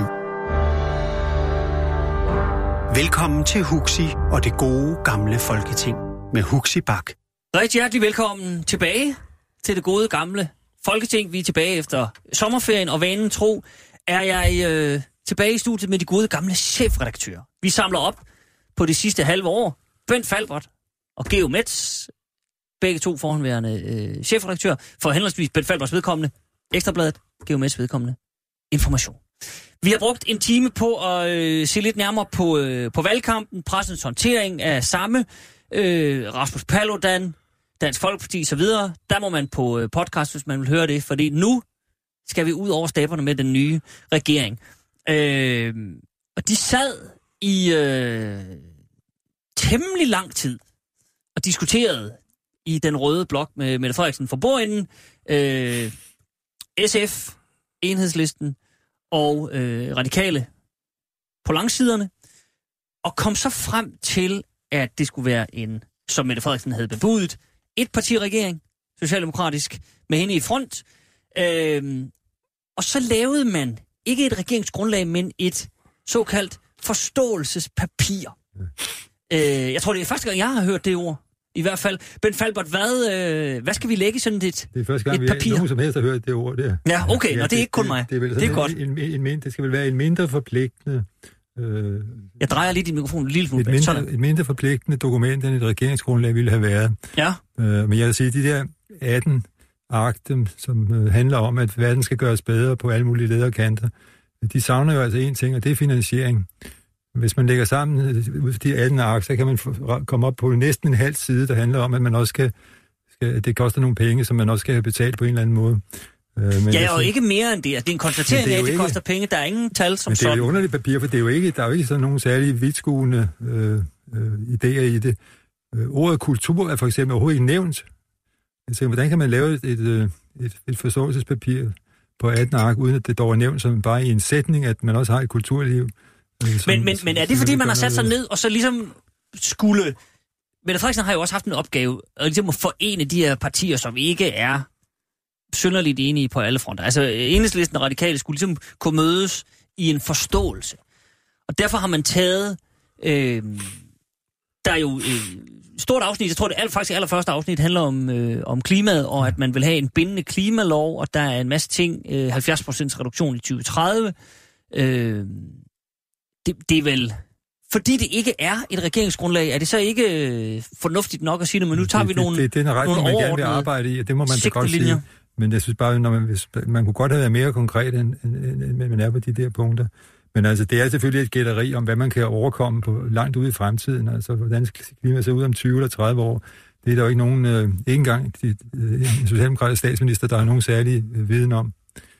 Så det er et, øh, jeg synes, det er et, øh, et meget luftigt papir, og det øh, er i hvert fald ikke noget, der, der kan virke sådan fantastisk forpligtende Men vidste man ikke godt, at, at det ville blive det, Bent? At, at, at der ville komme et eller andet stykke papir, hvor ingen, altså hvor man har en fælles øh, retning, men ingen rigtig lover hinanden, fordi Socialdemokraterne har en, en, en, en, en pointe i, at de vil ligesom gerne ja, ja, stikke en retning ud, men de vil helst ikke hænges op på noget, fordi de vil gerne kunne agere frit. Og enhedslisten og de andre har... Øh, Jeg tror gerne, Socialdemokratiet ville have forpligtet de der venstrefløjspartier. Jo, det, det komme tror jeg. det. Men det var Men- men, men- bestemt men- min pointe, at enhedslisten vil jo heller ikke sådan låse sig for meget, for de vil jo gerne slå sig i tøjet og har sagt, Ja, ja, ja. ja. jamen vi vil være klar til at vælte det. Og bag det hele ligger jo erindringen om, hvordan det foregik sidste gang, hvor man sad i det sorte tårn. Og Netop. hvor den radikale Margrethe Vestager fik lov til næsten at diktere det program, som øh, der kom ud af det. Mm-hmm. Og den situation ville man for alt i verden undgå at komme i en gang til. Ja. Så man for eksempel blev forpligtet til at føre økonomisk politik af en eller anden art, som man, som man, som man, som man senere ville fortryde. Geomets, hvad, et, hvad forstår man ved et forståelsespapir? Ja, det der ligger her. Ja, langt, Bent har jo faktisk printet det, det vi har det med her. langt og uklart, ikke? Ja. Det, det, på den måde ligner det jo en forfatning, bortset fra en forfatning også skal være kort, ikke? Altså, som Napoleon ja. sagde, helst så kort som muligt og så uklar som muligt, så man har noget at operere med. Og her har de i hvert fald øh, stået på det, på det uklare, det er i hvert fald det er Mhm. helt sikkert. Nu skal man huske på, at der var en ting, der holdt de partier sammen og fast ved de her møder. Det var... Øh, øh, overbevisningen og beslutningen om, at nu skulle der være noget andet. At der skulle ikke være den her borgerlige regering mere, nu havde de vundet, ikke? og det her skulle lykkes. Men når det er så sagt, så står de jo tilbage med noget, der ligner cirklens kvadratur på øh, det økonomiske område. Mm-hmm. Der er meget langt fra de radikale til enhedslisten. Ikke så langt fra radikale til SF, men fra radikale til enhedslisten, som er lige så meget parlamentarisk grundlag, der er enormt langt. Ikke? Og der tror jeg, at når man laver sådan et papir, så, så får man lavet de her uklare formuleringer, og så håber man på, at der viser sig et eller andet undervejs. Ja. Altså, sådan er politik jo også. Det er jo, det er jo meget vanskeligt at, at lægge alting fast. Ikke? Ja.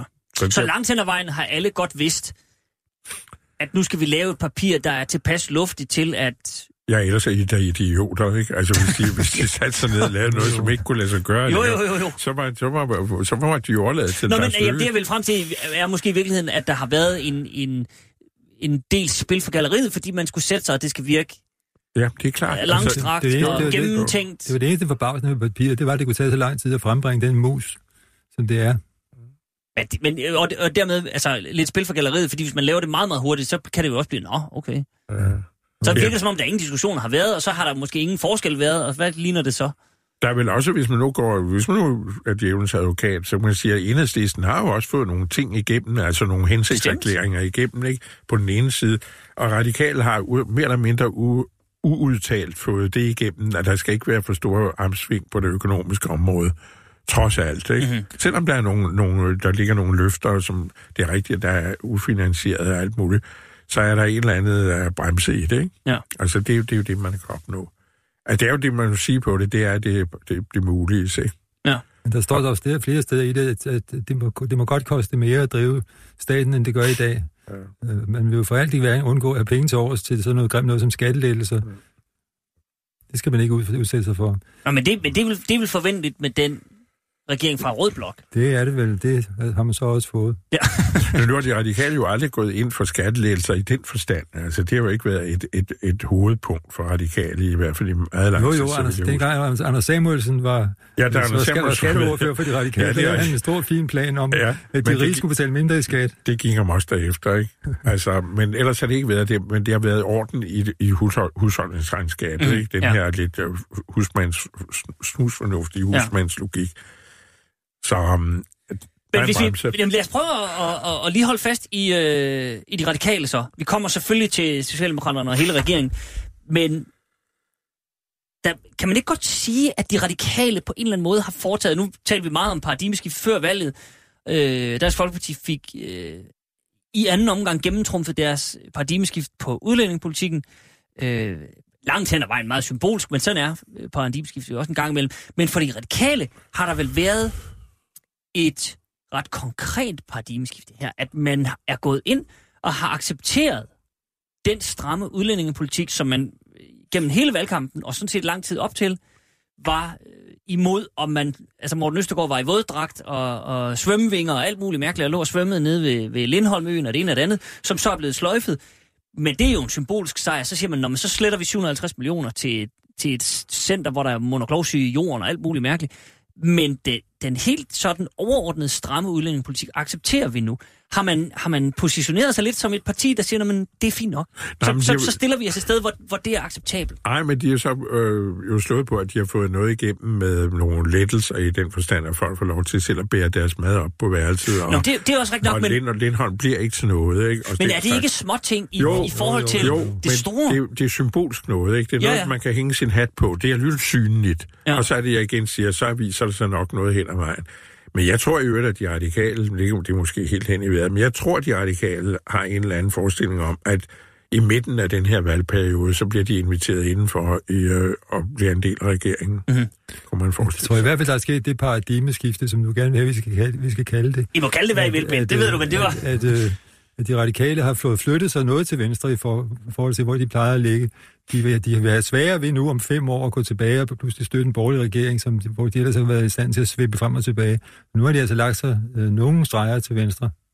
Nå, men jeg tænkte da i virkeligheden, om ikke de havde lagt sig øh, i en udmærket position i forhold til nu også at kunne støtte en borgerlig regering. Fordi man har accepteret, at øh, udlændingepolitikken er så stram, som den er, og så har man givet lidt køb på nogle ting, men det er jo lidt det offentlig vækst og så videre. Er det? Udlændingepolitikken har alle fælles efterhånden, så undtagen enhedslisten. Mm. Mm. Så, så det, det tror jeg ikke, man, man kan udlede meget mere af. Og jeg tror mere undervejs i øh, tilblivelsen af papiret, de har haft den her trussel liggende på bordet, at hvis Mette Frederiksen ikke bøjede sig for visse ting, så kunne man overveje i fremtiden at lægge stemmerne over hos Lykke Rasmussen. Mm. Det tror jeg.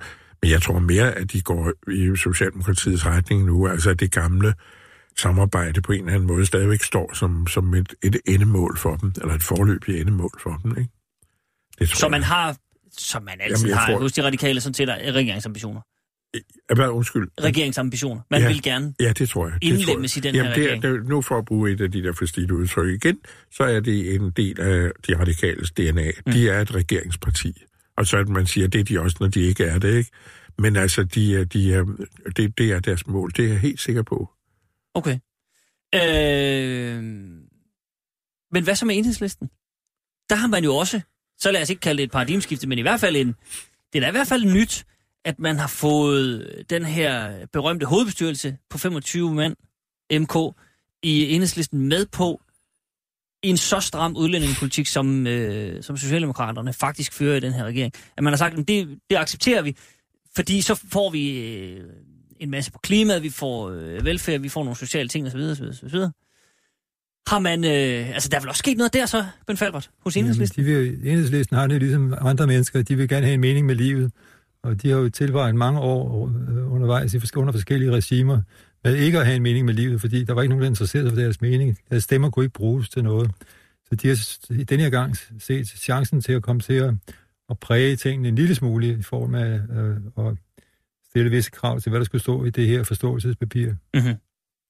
Men de er jo stadigvæk i samme situation, ikke? Altså, skal de fælde en socialdemokratisk mindretalsregering, ikke? Det kan næsten ikke lade sig gøre, med. Nej, nej. Det kan næsten ikke lade sig nej, gøre. det kan ikke lade sig gøre. Det, Det, det, det kan det vel ja, jo, i teorien men, godt. Men det, det, er ikke godt. Det er ikke godt for, øh, for fremtiden, vel? Hvis, de får, hvis, hvis det så ender med en borgerlig sejr øh, ved at tæppe bliver Mhm. trukket mm-hmm. under, under Mette Frederiksen, så vil de nok ikke blive takket af venstrefløjsvælgere. Det, men, men det, er jo, det, er jo det, det er jo det der dilemma, som vi har diskuteret mange gange med de gode gamle MF'er, at det er vel prisen, at man på et eller andet tidspunkt skal vise en form for mandsmod. Det er sjældent, det sker, men at man faktisk, når man har sagt det, tør vælte en regering. Og så er risikoen selvfølgelig, at det bliver en, øh, en borgerlig regering. Men, men, men der tror I ingen af jer, at man, fordi det tror de gode gamle heller ikke sådan set, man vil blive belønnet for en eller anden form for... nej, Der er nej. vælgerne trods alt praktisk anlagt. Ja, det Ja, ja. tror jeg. Ja, ja. Altså, øh, Så det er slet ikke som på film. det er slet ikke som på film, nej. Det er heller ikke som, som i Liberale Alliance, da de var, var på, på højden, vel? Nej. Altså, hvor Men han... de tur, de gjorde det jo heller ikke. Nej, netop. Ikke? Altså, hvor han så siger, at vi vælter, vi, vi, vi, vi giver os ikke, og vi er ikke til falds for ministerbiler op i træet med ham, og Mm. mm. ned kom han, ikke? Og det er jo ikke noget, der, det er jo ikke noget, vælgerne belønner, Nej. den slags. Nej, åbenbart ikke. Altså, den slags trusler, vel? Nej. Tomme trusler. Og som man siger, rundkøbet, at i det her tilfælde, så ville det være endnu mere fatalt for, for enhedslisten at gøre det, fordi Ja. de ville åbne for en borgerlig regering i ubestemmelig lang tid, mm-hmm. ikke? Med den sejr, Venstre har haft i en mente. En mente. Godt. Jamen, øh, skal vi måske bare lige runde SF så, inden vi bare ligesom de sidste. Hvor står de hen i alt det her? Der bliver nærmest sådan lidt øh, stille omkring dem. Det tænkte jeg, det er fint nok med SF, for de... Men de har jo mærkeligt nok, Fik lidt, øh, og det var- Pia det Olsen Dyr har jo mærkeligt nok averteret sig til rådighed for en plads i regeringen. Ja. Det er jo abs- absurd, når man tænker på, hvor dårligt det gik sidste gang, SF sad i regeringen. Åh, men så har man jo lært, nu er man blevet klogere. Det, det, det, må, det må hun jo så tro. Hun, det er jo så den eneste, der har troet åbenbart. Men, øh, men det er jo det, hun har prøvet at, at lægge sig i stilling til. Men, men, men tror du, som øh, Mette siger, at hvis Mette Frederiksen på et tidspunkt ender i en situation, hvor det vil give mening for alle at indlemme nogen i en socialdemokratisk øh, regering og sige, nu, nu skal vi have lidt mere ro på, øh, på bagsmækken. Jeg tror, det skulle så være... At SF så vil ryge med? Nej, det, skulle- det tror jeg ikke. Jeg kan ikke se, hvad hun skulle få ud af det, Mette Frederiksen. Jeg tror ikke, det sker. Men hvis nu Carsten Hønge skaver sig igen og igen, at hun så... Der er ikke rigtig noget at komme efter. Er, det, er, de, er, de, er de blevet lidt ligegyldige SF'erne? Nej, men det er jo det, altså, nu nævner du høgen, men altså, der er jo nogen, der laver støj, uden at det betyder så forfærdeligt meget, mm. ikke? Altså, det... det Der nævner jeg gerne til. ja. Men jeg tror, på den, på den anden side, det der med radikale er mere alvorligt. Uh, der er mere tyngde i det. Uh, et, et krav og en... Uh, en ja, altså både et krav fra radikale om at få mere betydning i det her samarbejde, og uh, en idé om, at det faktisk ville være meget godt fra Socialdemokraternes side. Mm. Det tror jeg. Men jeg tror, det der med SF, jeg tror i øvrigt også, man undervurderer, hvor stor en krise SF kom ud i, øh, selvom det er mange år siden nu. Men øh, den der dongsag, den sidder stadigvæk i kødet på dem. Så når, når jeg taler med nogle af dem der, så, så er det meget smertefuldt, at det er stadigvæk en øh, reetableringstid for partiet. En, øh, Mhm, mhm. Ja, altså en soningstid, hvad hedder sådan noget? Altså et forsøg på at komme igen som et mere overbevisende og fast og sammentømret alternativ, ikke? Mhm. Tror jeg. Ja. Jamen, det er jo meget, øh, det er jo meget interessant, men, men vil det sige, at, at øh, Ben Fatwa, at SF'erne, altså, er det også fordi, at, at øh, de har ingen andre steder at gå hen? Altså, Mette Frederiksen, det er ikke, det er ikke en trussel for... gøre? Nej, og det, så bliver de nu stemmekvæg. Det kan jo ikke være anderledes. Mm. Mm. Det, det er deres rolle. De har dømt sig selv til at være. Jamen ja, noterer bare her. SF. Der er ikke så meget godt Det, med. det, det, når man pludselig ikke er i midten, ikke? Altså, Jo, jo, det- jamen det er rigtigt nok. Ja. Det er rigtigt nok. Hvad så med Uffe Elbæk? Skal vi lige øh, runde ham øh, til sidst, inden vi tager hul på øh, minister og den nye regering? Det gik jo, det gik jo også som, øh, ja, som det gik, at, at man er nu nede på... Øh, Ja, det gik lidt som vi spurgte Fire mandater. sidst, ikke? At Ja, det, man sidder der og- Og næste, næste valg kan det meget vel være slut med dem. Øh, det tror men jeg. er det samme, er det samme deal som, som øh, Dansk Folkeparti, at man er nået til... Øh, man har i virkeligheden fået den dagsorden, man kom bullerne ind i Folketinget med, at nu er vi nødt til at tænke grønt, den har alle samlet op, og derfor er alternativet sådan set øh, omsonst nu. De har ikke fundet de- på noget, der er særlig interessant i hvert fald øh, siden da. Det må man sige. Og de har jo ikke haft en partiledelse, der har formået at lave de der politikudviklinger, jeg har talt om, men som er nødvendige for et politisk parti, stort eller lille. Så skal du have et eller andet, du, øh, noget, noget substans, du kan komme ud med. Ikke? Ja. Det er det, det, vælgerne kræver. Og det har de ikke været i stand til. Og så har de selvfølgelig lagt for stor vægt på en person, som så på den anden side er nødvendig for partiet, for uden ham var der ikke noget parti. Og, og en række af de andre, der stod, der stod i andet geled, de er simpelthen forsvundet helt ud af, af politik. Ja. I protest mod, at den virkelighed er, at, at den er bygget op på en parti, et, et, et, en person. Ja. Og det, det er farligt for dem. Jeg tror heller ikke på, at de overlever. Jeg tror jo også, at vi sidst vi var sammen, var vi inde på det samme, at det, det var en krise, de var i. Ja, ja. Det er Det var- svært at forklare, hvad der skulle få vælgere til at stemme på dem fremover. Ja. De, har, de kan for lidt. Der kan jeg så igen sige, at hvis man vil høre en, øh, eller i hvert fald et bud på en forklaring fra indersiden af det parti, så øh, kommer René Gade, øh, Magdalene Meyer og Karoline Magdalene Meyer og øh, Josefine Fock forbi i løbet af, af efteråret også. Det har været et godt år for det gode gamle folk. mere, mere kan jeg ikke sige.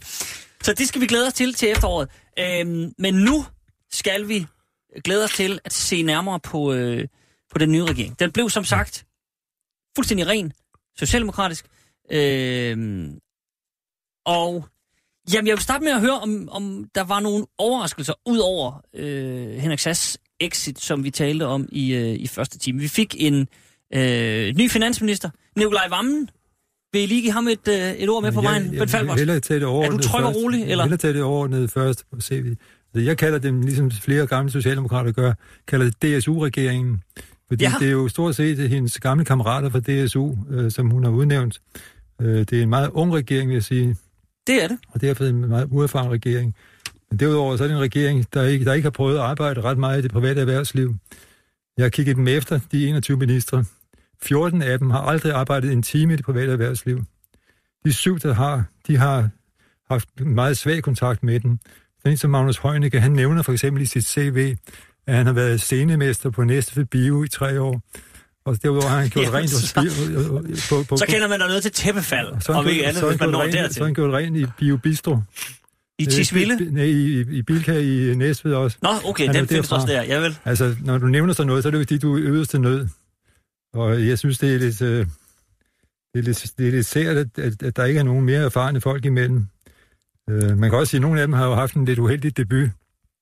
Mogens Jensen, der skulle til sit første øh, fødevareministermøde i EU, Ja. øh, meldte jo afbud og tog i stedet for på en Barolo-vinrejse, øh, som øh, var en helt privat arrangement. Ja. Det kan man sige, det var nok måske ikke lige, hvad man havde ventet sig af, af en nyudnævnt minister. Men han har måske gjort det for, for at drikke sig klæbsel til, da han ikke blev kulturminister. Og hverken, øh, hverken Mette Frederiksen eller Helle thorning Schmidt kunne bruge ham som kulturminister, skønt det er sikkert står højt på hans ønskeseddel. Ja. Øh, men, men lad os da bare lige, vi kan jo godt lige tage den der Mogens Jensen-sag. at det, øh, der var en planlagt ferie. Han øh, vælger så at holde ferie der, og så ligger der øh, tilfældigvis et møde. Er det, øh, og så, så går Ekstrabladet øh, i kødet på ham. Som nærmest de eneste. Jeg synes ikke rigtigt, der var så mange, der sådan ellers øh, rørte den sag. Nu spørger jeg lige Geo om... Øh, Han, om han, han nåede da at få et tilnavn om Barolo. Ja, på Rolo. Ja, ja, det er det rigtigt. bliver hængende. Men han, det, var- det var også fordi han selv, og der kan man sige, det var måske heller ikke så rutineret, altså selv øh, fik lagt mange billeder op fra Barolo i Italien, og, og fik nævnt Barolo mange gange, så det var, den lå lige til højre benet. Men Geomets, er det, øh, er det, er det sådan en dækning, der, der er fair nok, eller, eller kan man sige, at man, ja, jamen, Nej, jeg synes sgu ikke, den var fair. det, han er på ferie, ja, og, og sådan var det. fair. Var det et afgørende møde? Eller? Altså, ja, det var det åbenbart ikke. Altså, sådan som jeg forstod det, var det netop en møde, der kunne klare sig af, Ja, af det kan jo i princippet alle møder, men, men det, er, det er lidt ejendommeligt Ja. ikke at møde op. Det er det første møde ja. på det vigtige område. Han, han har jo et skrab sammen ministerium, skal I lige huske. Han, er, han, har, han, har, han har ligestilling, han har nordisk råd, øh, og han har øh, fiskeri. fødevare og han har, og han har fiskeri, fødevare, og det ja. fødevare er det, er det vigtigste for ham. Man skulle tro, at han havde behov for lige at markere, at han, at han godt kunne fungere i den der sammenhæng ved det første møde, efter han blev udnævnt. Jeg synes, at det virker meget modigt at, at, at stikke afsted. Han er Måske, åbenbart- måske også lidt med tanke på, hvordan det gik Lene Espersen, som engang fik meldt afbud til et, til, til, til et øh, møde, der heller ikke Det var i forekom Arktisk Råd, som der- jeg husker det som der heller ikke udenrigsminister. forekom at være så vigtigt dengang. Ej, Men lige ja. pludselig blev det det jo. Ej, den, jeg synes ikke, man kan sammenligne det. Der stod Hillary Clinton, som på det tidspunkt var USA's udenrigsminister, og, mm. og alle regnede med den kommende præsident, ikke? Eller i hvert fald var der meget, der tydede på det. Ja. Og der, der synes jeg, at det var en klar fejl. Men det her, det, det tror jeg altså driver over. Jeg, jeg synes ikke, man kan sammenligne det. Jeg synes, det er lidt urimeligt at køre mm. så hårdt på ham. Men det er da sjovt, altså, det, og han kan da være glad for at få et tilnavn, så bliver han da husket. Bare Rolo Jensen, der er ikke noget at gøre. Men det er vel ikke alle tilnavne, der er lige... Den bliver hængende. Det, det tror jeg. Ja, ja, indtil der kommer noget andet måske. Ja, Altså, det, det, jo, men så vil, så vil vi jo også han vise sig, hvor selv. dygtig han nu er, ikke? Fordi uh, Mogens Jensen er jo alt andet lige, han er jo en dygtig politiker. Han kan jo han er jo trods alt en erfaren minister. Han, har været er minister før, ikke? Han har været minister før, og han er dygtig. Mm. Han kan sit, sine, sine ting, og han er, han er driftsikker. Ja. Jeg tror, han, han kommer over det. Hvad siger du i forhold til Bents kritik af, at det er en ung regering, en uerfaren øh, regering, og der mangler erhvervserfaring? Ja, det der med erhvervserfaring, det er jeg nok lidt mere skeptisk overfor, fordi øh, tiden har altså udviklet sig til, at, politik mere og mere bliver et fag for folk, der stiller op og eller kommer ind i de her politiske bevægelser, og så kommer de ind i det. Det er også et problem, men jeg kan ikke rigtig se, at man, hvad man skal gøre ved det. Altså, det, det er ret svært at være det, og øh, det kræver utroligt meget. Det kræver i virkeligheden en uddannelse at være politiker i vores dage. Og det, i vores ungdom, der var der noget andet, ikke? Der kunne du godt meget lettere komme ind fra gaden. Mm. Det var ikke så store fagmængder, der var i det, og der, der folk, der kom før os, var jo kunne vidne om, hvor, hvor umiddelbart det var at kunne gå ind i politik, og man havde et embedsapparat, og så var det det, det, man skulle tage stilling til. Men i vores dage er det flerdimensioneret, også på grund selvfølgelig af EU-samarbejdet, og nu mange forskellige hensyn. Det bliver sværere og sværere med England på vej ud, og med et uberegnet i USA, som kommer til at, at have indflydelse på stort set alle ministerområder. Mm. Jeg, jeg tror, man skal have det med ind i billedet, at det med erhvervserfaring, det tager jeg måske mere roligt, end, end øh, Bent umiddelbart gør, fordi... Øh, Altså, hvad er det egentlig, der er så vidunderligt ved den erhvervserfaring? Altså, altså det er da en domlig en regering på 21 medlemmer, hvor ingen af dem rigtig har en erhvervserfaring. Jo, men hvad garanterer det? Altså, øh, der er nogle erhvervsfolk, det kan garantere, at man, man har været i kontakt med det virkelige liv. Det foregår jo altså, jo. der er jo altså et liv, der, der for eksempel forsyner alle de offentlige ansatte med deres lønninger hver måned. Jo, men det virkelige liv har jo mange... Øh, altså, det, er det, det virkelige men, liv nu, foregår jo ikke kun øh, i erhvervslivet. Men Falber, hvis nu man øh, har arbejdet 20 år som tømmer, har en glimrende erhvervserfaring, det er, det er dejligt. Så ryger man i Folketinget, og fem år senere er man forsvarsminister. Er, så det vil ikke nødvendigvis... Nej, det, det, der kan sikkert opfindes eksempler, hvor der ikke, der ikke virker særlig overbevisende. Jeg synes bare, at det er påfaldende, at man har en regering på 21 medlemmer, hvor de syv går meget sporadisk øh, øh, til, til, til private erhvervsliv. Mm. Men det afhænger vel af ens måde at kunne, kunne modtage verden på, altså at opfatte verden på. Det synes jeg er mere vigtigt, fordi det der med det, det virkelige liv, altså... Jamen, hvor det virkelige liv er, altså, I ja. du, du ved det jo godt, de kommer jo fra partikontorer, hvor de er gået ja. til hånde, og de har siddet og, og lumret inde i et eller andet baglokale i deres uh, lokale Jamen, det gør de jo ikke kun. De sidder jo ikke kun og lummer i et baglokale. De er jo også ude og kigge på folk indimellem. Det er jo elevrådsformandssyndromet, ikke? Så er der nogle af dem, der er rigtig mange af dem, der har været formand eller næstformand i DSU. Altså, de, de, de, de, kommer, de, de, de stiger op gennem partiet og ikke gennem virkeligheden. Jamen, det er jo også virkeligheden. Altså, et partiarbejde er jo også virkeligheden. Jeg kan ikke rigtig se det. Og så er det, jeg siger, jamen, det garanterer jo ikke noget, at man er i erhvervslivet, at man ikke er idiot alligevel. Altså, hvis du ser på erhvervslederne, de bliver skiftet ud i polkatakt, fordi de åbenbart ikke duer til deres job. Og så siger man, jamen, den erfaring, er, den, er, det, er, er det så, så velsignelsesrigt? at det er det, der, der er afgørende. Mm. Jeg er meget skeptisk over for det, altså at det skulle være et, øh, altså at det skulle være et parameter, som er uomgængeligt. Mm. Men Ben Falbert, er det, er det, vil det så være for pressen? Et, sidder man nu inde på Ekstrabladet, nu ved jeg godt, nu, nu sidder du ikke i øh, chefredaktionsstolen længere, men, men kunne man forestille sig, at man så siger, at det er den vinkel, vi vil lægge ned sådan overordnet over den nuværende regering? At vi vil simpelthen sige, at det er en ung, uerfaren regering, og hver gang de foretager sig noget, så vil vi ligesom vinkle den på, jamen de har ingen føling med erhvervslivet, de er for unge, de har ingen anelse om, hvad der rører sig, de har ikke prøvet noget. Altså firkantet kan du ikke redigere en avis, men, men det er da ja, men, en, det, en overordnet det, det, er en at det er en meget ung regering. Jeg tror, det er måske den yngste, der nogensinde har siddet. Mm. Og, øh, og det er en regering, som, som sagt, med meget beskedende erhvervserfaringer.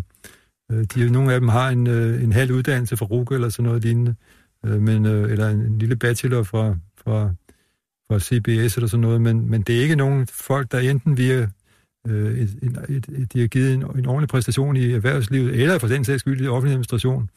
Øh, men vil du ikke også stå eller, her i dag, Ben Falbert, hvis nu, hvis nu øh, det var en old gammel regering, og gamle kræfter, og Måns Lykketoft sad der igen, og så videre, så vil du så stå her og sige, at nu, nu må ungdom komme til, det er ronkedorernes holdeplads, det her, og hvad i alverden for? Tænk, jeg synes, at den bedste regering ville være en, der, var, der havde blandet aldrene og stænderne noget mere.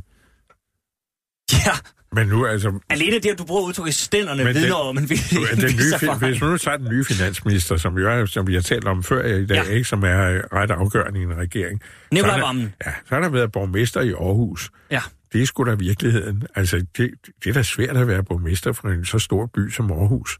Altså med vidt forskellige interesser, med et stort erhvervsliv, som man nødvendigvis må have kontakt til mm. dag og nat. Ikke? Det er jo også en, en virkelighed, som man skal have med. Og der er flere af de andre, der også har den slags baggrund, ikke? Der er en, hende, der er blevet kulturminister, er også borgmester. Jamen, hun er og, da jo et, et, en, en interessant udnævnelse. For, Joy Mogensen ja, Joy hedder hun, ja. ja. Fordi hun starter altså sin karriere som kulturminister med at melde afbud, fordi hun skal på barsel. Det kan man sige, det, det er rigtigt. Det, det er jo et, et, et, guldgivet vilkår. Det er jo vores dages vilkår, det er også ja, det skulle jeg sige. Er det, er, det, er det et signal fra Mette Frederiksen om, ligesom at sige, jamen... Jeg synes, det er lidt ejendommeligt at, at, at, at tage... Ikke, at jeg har noget imod, at et kvindeligt minister får, får børn. De mandlige kunne næsten også få det efterhånden med den udvikling, vi har for. Men det markerer jo meget godt, at de, sådan, man mener det alvorligt, ikke? Altså, men, men det er lidt ejendommeligt alligevel at tage en, der starter med at være væk.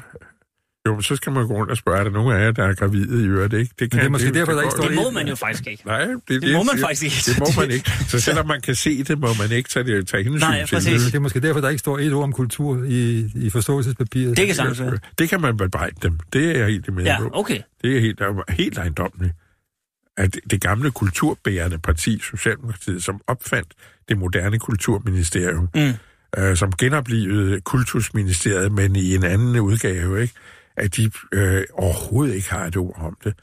Jeg tror, at Niels Mathiasen roterer i sin grav, ikke?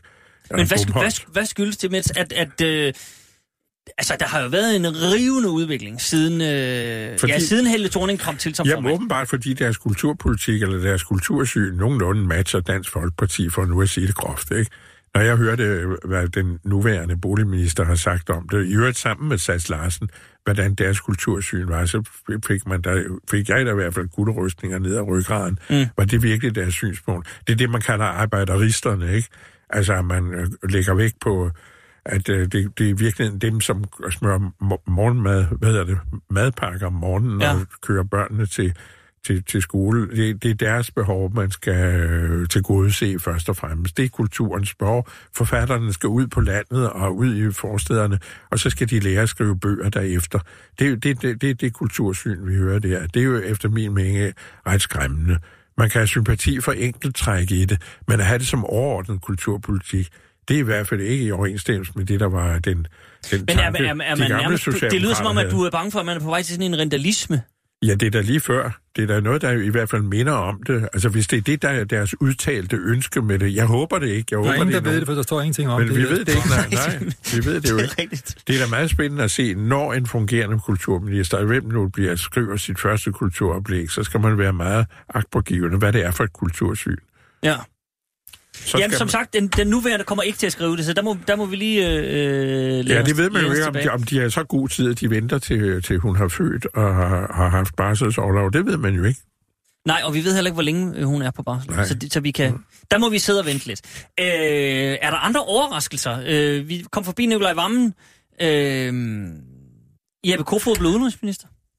Ja, det synes Han- jeg ikke var overraskende. Han blev hævet hjem. Nå, men han var jo spidskandidat til ja. EU-parlamentet. Ja, men jeg synes, Og ikke, ind, det var, så- jeg synes ikke, det var overraskende. Der var ingen, der havde forudset det, Georg. Hvad var? Der var bare ingen, der havde forudset det. Nå, var det vel en kende? Hverken, på, hverken på skrift eller tale.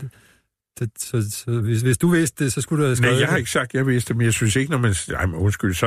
Jeg synes ikke bagefter, når man så det, at det var et overraskende valg. Jeg synes mm. faktisk, det var et godt valg. Det var et logisk valg. Men siger, hvis du har, har nogen, som er øh, overraskende, så var det vel... Eller i glæd- glædelig overraskende var det vel Justitsministeriet, der, der fik Nick Hækkerup. Ja, Og hvor man kunne have frygtet, at det var hende, der blev øh, forsvarsminister. Med Trine det meget, Bramsen. Med det meget militante retssynspunkt. Der har man, jeg har jo da personligt et, et håb om, at der bliver et lidt mere, skal vi sige, nuanceret retssynspunkt under Hækkerup. ja. Og hvad betyder du det på? Ikke på noget. Det er et håb. det er bare... Jeg sagde jo, jeg, jeg sagde, man kunne håbe Det er det. bare et lønligt håb. Der bliver nok ikke mere fred i verden med hende som forsvarsminister, fordi hun er jo klar til at sende danske tropper til de fjerneste des- de- destinationer. Ja. Det er i hvert fald en, en, øh, en, en nu skal man passe på, hvad man siger, men en, en, en spidsdame, der Jo. er kommet i, øh, i Hun har front i hvert fald været meget militant for nu at bruge Ja. udtryk på retsområdet. Så det må man håbe sige. På, at officerer er jo som i regel folk, som ikke ønsker at gå i krig, så man håbe på, at de har en god indflydelse Ja. på hende.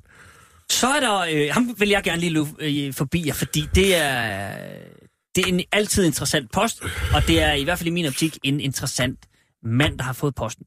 Skatteminister Morten Bødskov. Ja, det er jo det driftssikre, kan man sige.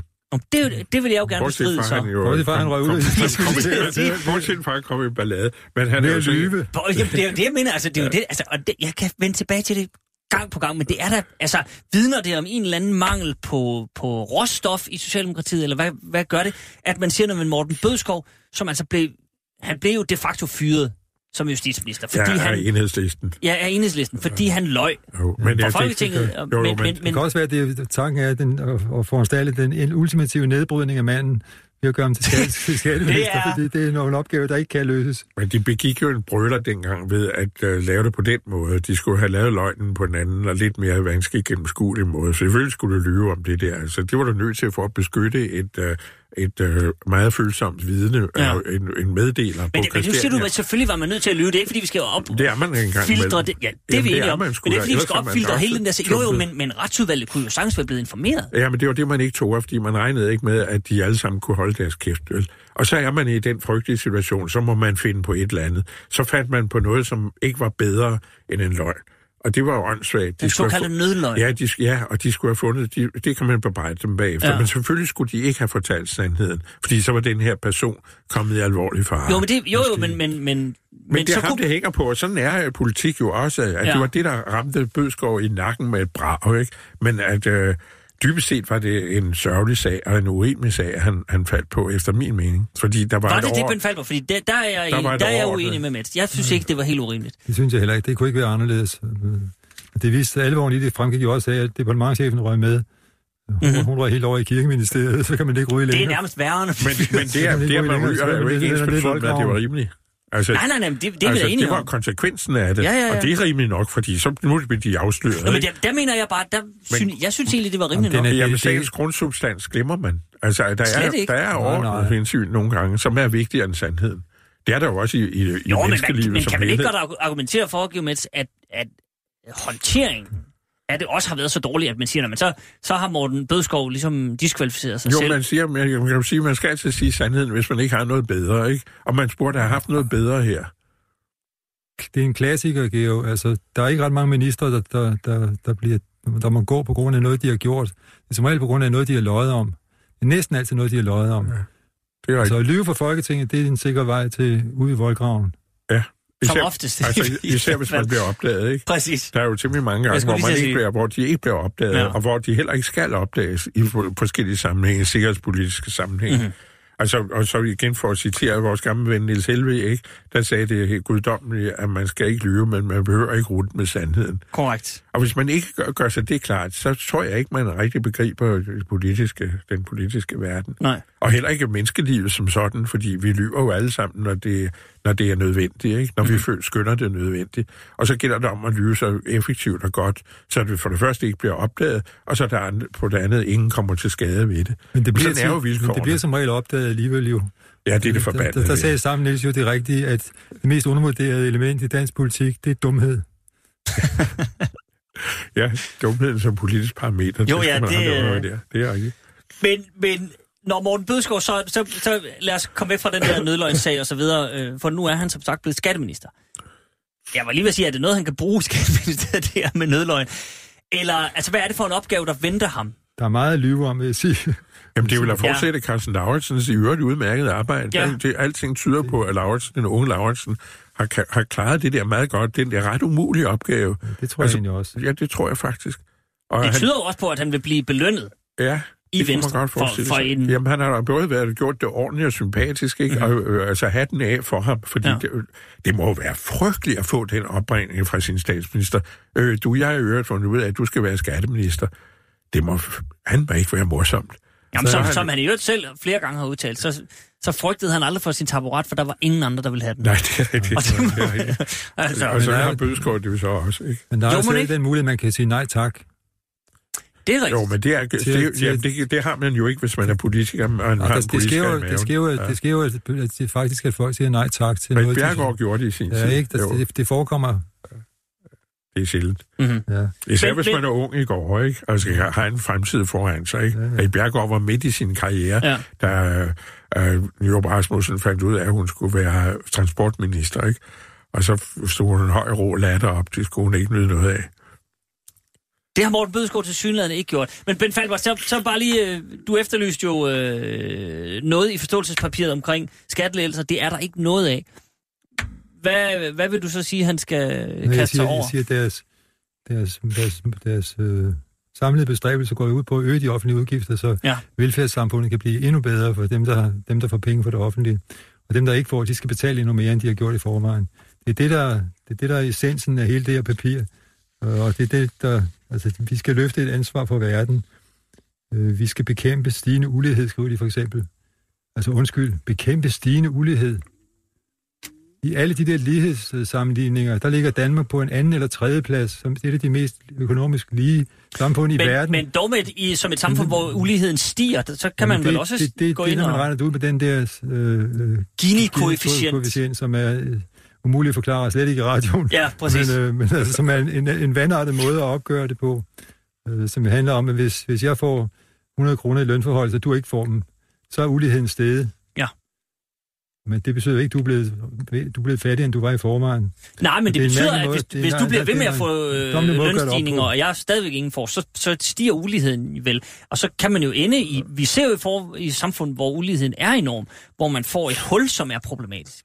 Hvis, hvis den er enorm i Danmark, uligheden... Nej, nej, men så- det, så er det den- siger, så er jeg siger, vi ser så er samfund, hvor den er. enorm i resten af verden, da, da, da Danmark som sagt er, det ligger på anden eller tredje pladsen som det mest lige samfund i verden. Jo, men det, det jeg bare siger er, at der, man kan vel godt øh, kigge ud i verden og se helt ulige samfund, og så se på et samfund, hvor det faktisk er meget lige, og sige, vi, der er en tendens til, at vi trækker i en forkert retning, og så sætte ind tidligt, altså forebyggende effekt. Jeg synes, det er Nærmest en, som hos en, en fortegning af virkeligheden at sige, at vi skal bekæmpe den, stige, den stigende ulighed.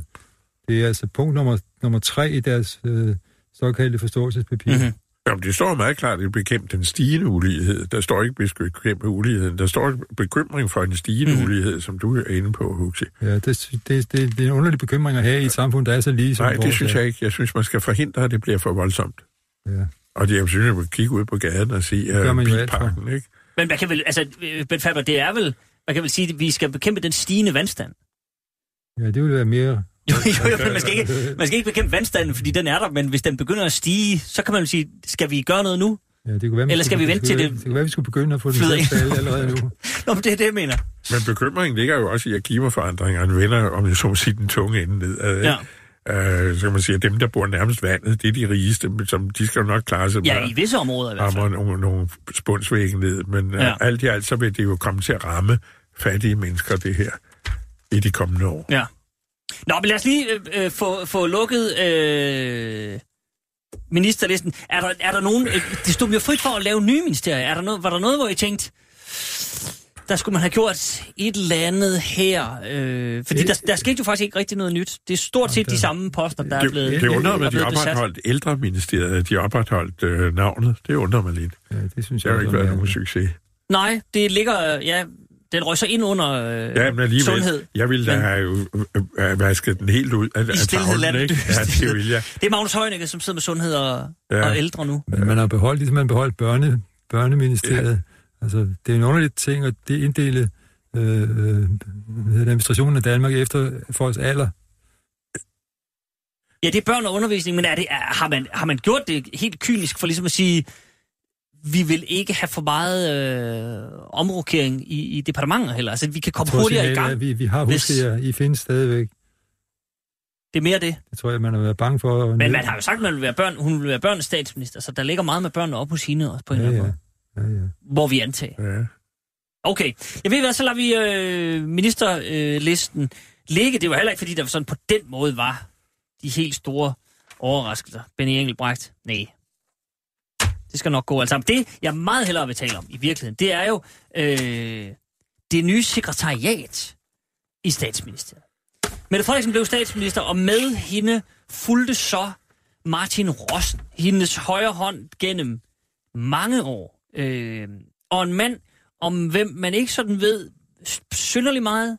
Der blev skrevet en del om ham i løbet af, af valgkampen, og særligt efter, fordi han nu er dukket op i en meget magtfuld position. Du, øh, Ben Falbert, øh, kaldte ham vist øh, skyggekansleren i starten af programmet.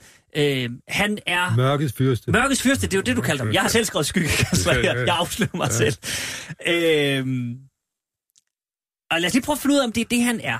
Han skal lede et nyt sekretariat i statsministeriet. Han er øh, udnævnt som spindoktor, særlig øh, rådgiver, sammen med øvrigt to andre for øh, Mette Frederiksen. Hun er simpelthen gået all in og har nu taget de tre, hun må. Øhm, han skal lede et... Øh, nu, jeg slog det lige op for bare lige at være helt sikker på, hvad det er, vi, vi taler om. Og, og det er igen også en lille smule luftigt. Men altså, han skal være øh, sekretariatschef, eller stabschef, som de faktisk øh, Han var jo kalder det. partiet, han var jo partiets stabschef. Det var han nemlig. Øhm, og nu skal han så være stabschef i det her sekretariat. Øhm, og jeg gik på øh, statsministeriets hjemmeside, for bare lige at få den helt rigtige formulering. Så nu læser jeg bare lige ganske kort op. Øhm, statsminister Mette Frederiksen har besluttet at udvide og styrke statsministeriet med et nyt politisk sekretariat, der skal have særligt fokus på regeringens prioriterede projekter, politikudvikling og kommunikation, bidrage til at styrke den strategiske ledelse af regeringen, samt øge den interne koordination mellem ministre og særlige rådgiver. Det er en ordentlig mundfuld. Ja. Øh, oprettelsen af det politiske sekretariat skal ses som led i den styrkelse af statsministeriet, som Mette Frederiksen har bebudt. I det politiske sekretariat vil i øvrigt indgå et antal medarbejdere fra central administrationen. Og så er der et citat fra Mette Frederiksen. Jeg ønsker at lede en regering, hvor vi sætter en klar politisk retning for Danmark. Der er behov for en langsigtet strategi, hvor beslutningerne ses i en helhed. Hvis det skal lade sig gøre, så er der behov for at styrke den strategiske ledelse af regeringen, og det gør vi nu blandt andet øh, ved at oprette et politisk sekretariat. Vi har i Danmark et enormt kompetent embedsapparat, som er garanten for, at beslutninger træffes på et fagligt solidt grundlag, og at de efterfølgende implementeres. Det står i midlertid ikke i modsætning til, at vi nu styrker politikudviklingen og den politiske ledelse af regeringen. For i sidste ende skal en regering vurderes på de politiske resultater, vi skaber til gavn for danskerne. Ja, ty ja. Men det, er må man nok det, er jo, det, man kalder, det er jo en smuk hensigtserklæring. Det, jeg, Bestemt. jeg, jeg har selv kritiseret det, fordi jeg, jeg tror, hun får problemer med det. Altså, øh, det er fordi ansvarsproblemet øh, er stort i det her. Altså, hun skulle, efter min mening, kunne jo ordne det der ved at give ham øh, parlamentarisk ansvar, ved at udnævne ham som minister uden portefølje. Ja, Han kunne være blevet minister for koordination eller sådan noget lignende. eller, ikke? eller uden portefølje, eller hvad hun nu Han sidder er. i øvrigt, og det, det skal vi bare lige sidder, have med nu sidder i. han jo i det fineste udvalg, de har i, i regeringen, nemlig koordinationsudvalget. Og i øvrigt også økonomiudvalget. De to fineste og økonomiudvalget skal man lige være opmærksom på. Der sidder ikke engang statsministeren. Der er jo finansministeren formand. Præcis. Og så kan Så man han sige, sidder altså bedre til bords, end, end end statsministeren ja. selv gør. Det er lidt mærkeligt. Og så kan man sige, at der så står et sted, at han øh, refererer til departementchefen. Men i samme åndedrag, så viser det sig, at han sådan set overtrum for departementchefen i det andet udvalg. Ikke? Så altså, det er jo mærkeligt... Øh, altså det der, det der ulempen, det vil være, at statsministeren jo gerne vil have sådan en buffer, ikke? Det er meget forståeligt. Alle vil gerne have et dumt svin til at klare tingene for sig, ikke? Det, det er en gammel kendt sandhed. Men hun slipper jo ikke for at blive kaldt i samråd i tid og utid. Så kan hun med statsministerens prerogativ jo sige, gud vil jeg, jeg giver Mm, ikke gå i samråd. Men det er alligevel begrænset, hvor mange gange hun kan sige nej. Fordi du skal ikke bilde mig ind, at hun ikke vil blive kaldt i samråd på grund af den her konstruktion. Nej. Det vil en dygtig opposition bruge altid Altså man på. kan se, Jens Rode, som Ja, ikke engang ja, er i decideret øh, opposition, har jo allerede Han indkaldt advarede. på baggrund Ja, af ja. selvkonstruktion. Og Han vil godt lige advarede, høre mere. Og advaret, og Jens Rode er en klog mand, at man skal lytte til, hvad han siger. Ja, det er helt klart, at det bliver, det bliver et forfatningsmæssigt problem, det her. Mhm. Mm-hmm. Øh, og øh, hun lander mellem to stole med det. Hun skulle have, øh, efter min mening, have skilet lidt til Sverige i det mindste, og set på de der statssekretærer, de har der, som har parlamentarisk ansvar. Mm. Eller også Som er sådan have- en slags viceminister. Ja, øh, det er den politiske side af det. Eller, har de, eller sidder de som egentlig rene embedsmænd. Mhm. Mm-hmm. Det der underlige, som ikke eksisterer nogen steder, det får de ikke andet end problemer Det med. vise sig at skaffe sig selv et et meget stort problem, fordi ja. han, er ikke, ikke, han bærer ikke noget ansvar for det, han sidder og foretager sig. Og Hvor går det ansvar så hen? Det går hen til hende. Så hun har altså ansvaret for hans fejltagelser. Ja. Men lad mig svare, der, der er to ting, som jeg synes er meget interessant her. Jeg vil bare lige starte øh, hos jer på, sådan på jeres hjemmebane. Er det, øh, er det nærmest sådan gefundenes frissen for, øh, for pressen, Ja, at, at der ja. dukker sådan en mand op? En mand, som, øh, som ikke vil udtale sig. Han sidder på sådan en, en magtfuld plads, men han har ikke noget ansvar. Man kan ringe til ham, han dukker aldrig op. Han giver ingen interviews. Alene det Øh. får du en masse historier på. Han, han, han er. Er det ikke helt jo, og hvad- underligt på en eller anden måde? jeg ved da fra fremtiden, at der er altid et eller andet, jeg kan skrive om, om, om til min fredagsklubben. Mm. Der er altid et eller andet der. Hvis, der, hvis alt andet glipper, så kan man sgu altid gå til mørkens fyrste, ikke? Hvis der, er det sket, er- hvis der er sket en fejl, som man ikke kan forklare, ja. så kan man lige skrive, det er, Ja. nok, det er nok Martin mm. Rossen, der står bag. Ja. Men, men Ben Falbert, hvordan går man til sådan en mand som journalist? Han, man ved, at han sidder magtfuldt. Man ved, at han ikke vil udtale sig. Hvad gør man så? Hvor begynder man at grave? Så må man jo have, have kaldt, kaldt øh, statsministeren i samråd. Ja. Jo, men du kan jo ikke som journalist kalde, kalde Nej, nej. statsministeren i samråd. Hvor, Nej, hvor begynder du at, grave? Ringer du til gamle Nej. kolleger, eller hvor, hvad, hvad gør man? Ligger det sådan her, formand, at øh, Ekstrabladet journalister kender en del politikere, Jo, jo. så, så de kan godt få en stat, at en statsminister bliver kaldt i samråd, hvis bare der er en nogenlunde fornuftig begrundelse for det. Og det er en Så vej- der er det en at trække i for det en Ekstra vej at Bladet, gå. siger Ja, du? fordi hvis han ikke vil sige noget til, til pressen selv, så kan man jo ikke tvinge ham. Nej. Men så kan jeg da garantere dig for, at der er også noget, der hedder læk. Og en, en person, der er anbragt på en sådan måde i systemet, mm-hmm. vil vække utrolig irritation, for ikke at sige noget værre. Og der vil være mange, der kommer til at plante nogle små ord rundt omkring. Det Så det, det du siger er, at der, der givetvis er øh, socialdemokrater andre steder, som måske ikke har Ja, fået en taburet, eller, eller måske ikke har fået den ordførerpost, eller de i gerne vil have, administrationen, eller i administrationen. Mm. Altså, det, det, jeg som begriber, måske heller ikke synes, det er jeg fantastisk. her. begriber ikke, at man med åbne øjne kan skabe sådan noget her, som er helt oplagt til at skabe problemer, mm. og ikke andet end problemer. Det Jeg tror, hun får meget få fordele af det. Hun skulle have spurgt sin rådgiver, men det kunne hun jo ikke. Det var ham, der skulle udnævnes. Så Ja, det- hun- ordentligt- hun har været i et ordentligt- dilemma jo, der. Og så skal du tage en ting i betragtning yderligere, fordi så siger man, ja, men han er på linje med et øre i embedsapparat. Gud, han ej, fordi hun har selv sagt, han står mig nærmere end nogen andre. Ja. Så det vil sige, at alle kan sige, hør, ham skal vi jo ikke lægge os ud med, fordi han står nærmere, og statsministeren tør vi ikke sige, han er en dum skid. Ikke? Altså, hun, der Nej, men det er jo interessant, og det var, det var faktisk den anden ting, jeg ville tale med jer om, at det er jo interessant med den her mand, som er kommet ind på så central plads, som hun selv har udtalt i flere interviews. Alle beslutninger, hun tager, kommer forbi ham.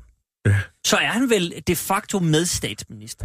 Fordi Ja. hvis, hun, hvis hun siger ja, og han siger nej, hvad gør de så? Jamen, det er da der, du får et Det- det- forfatningsmæssigt det, det, det, problem. det er det, øh, Jamen, du, har, du har da et forfatningsmæssigt problem. Hun har, hun har ordnet selv, ikke? Mm.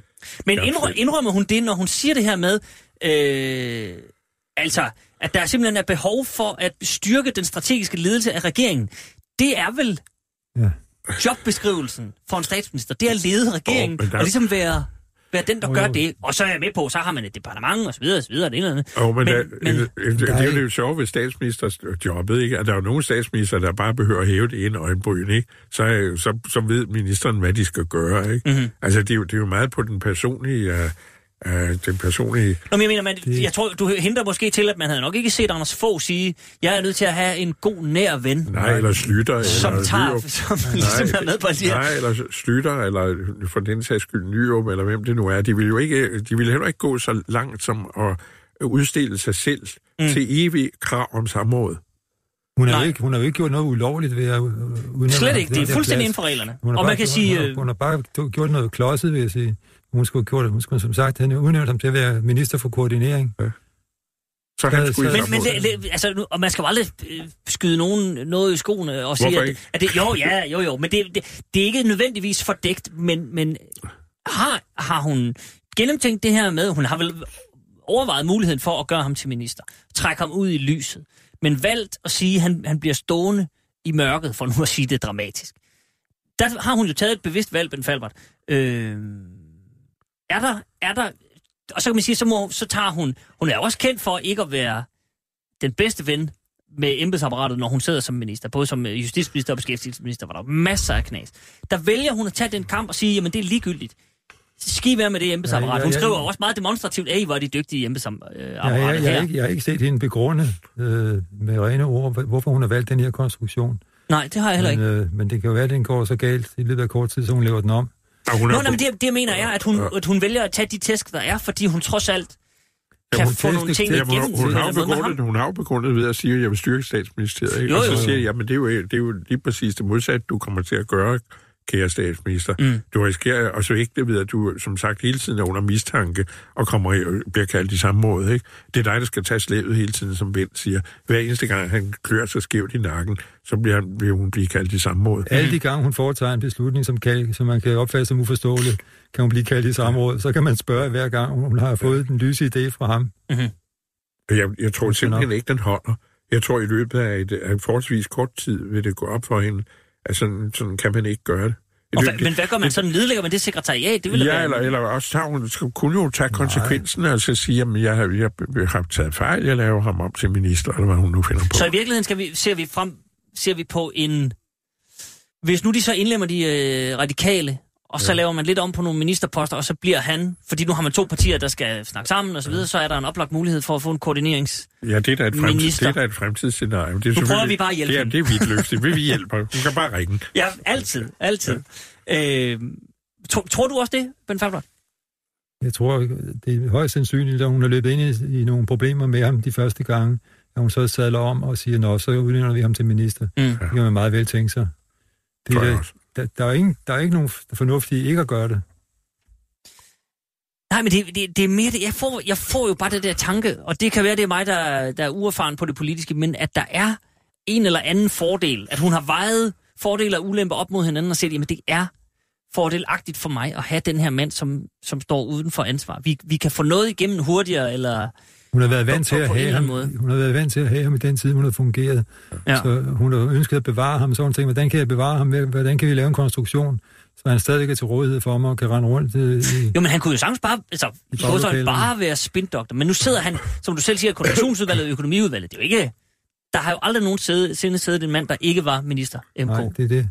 Men det er det, der er lidt, øh, lidt uh, tingene ved det. Altså, hvis man havde spurgt embedsapparatet, havde tillid til embedsapparatet, så ville de have slået syv kors for sig.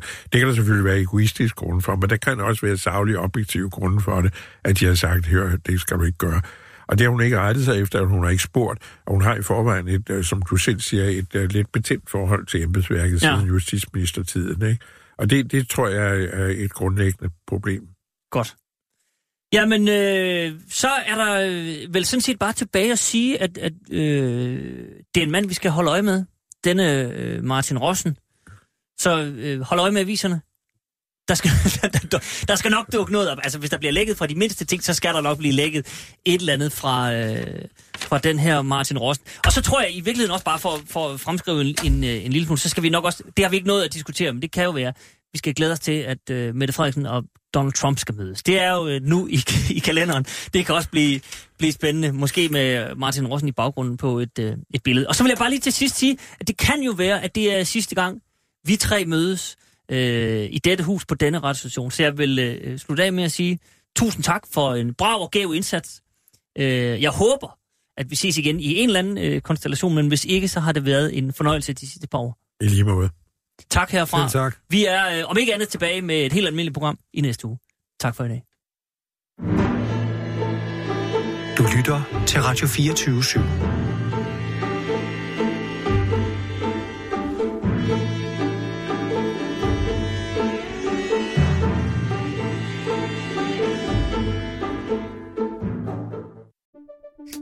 Banke, banke på.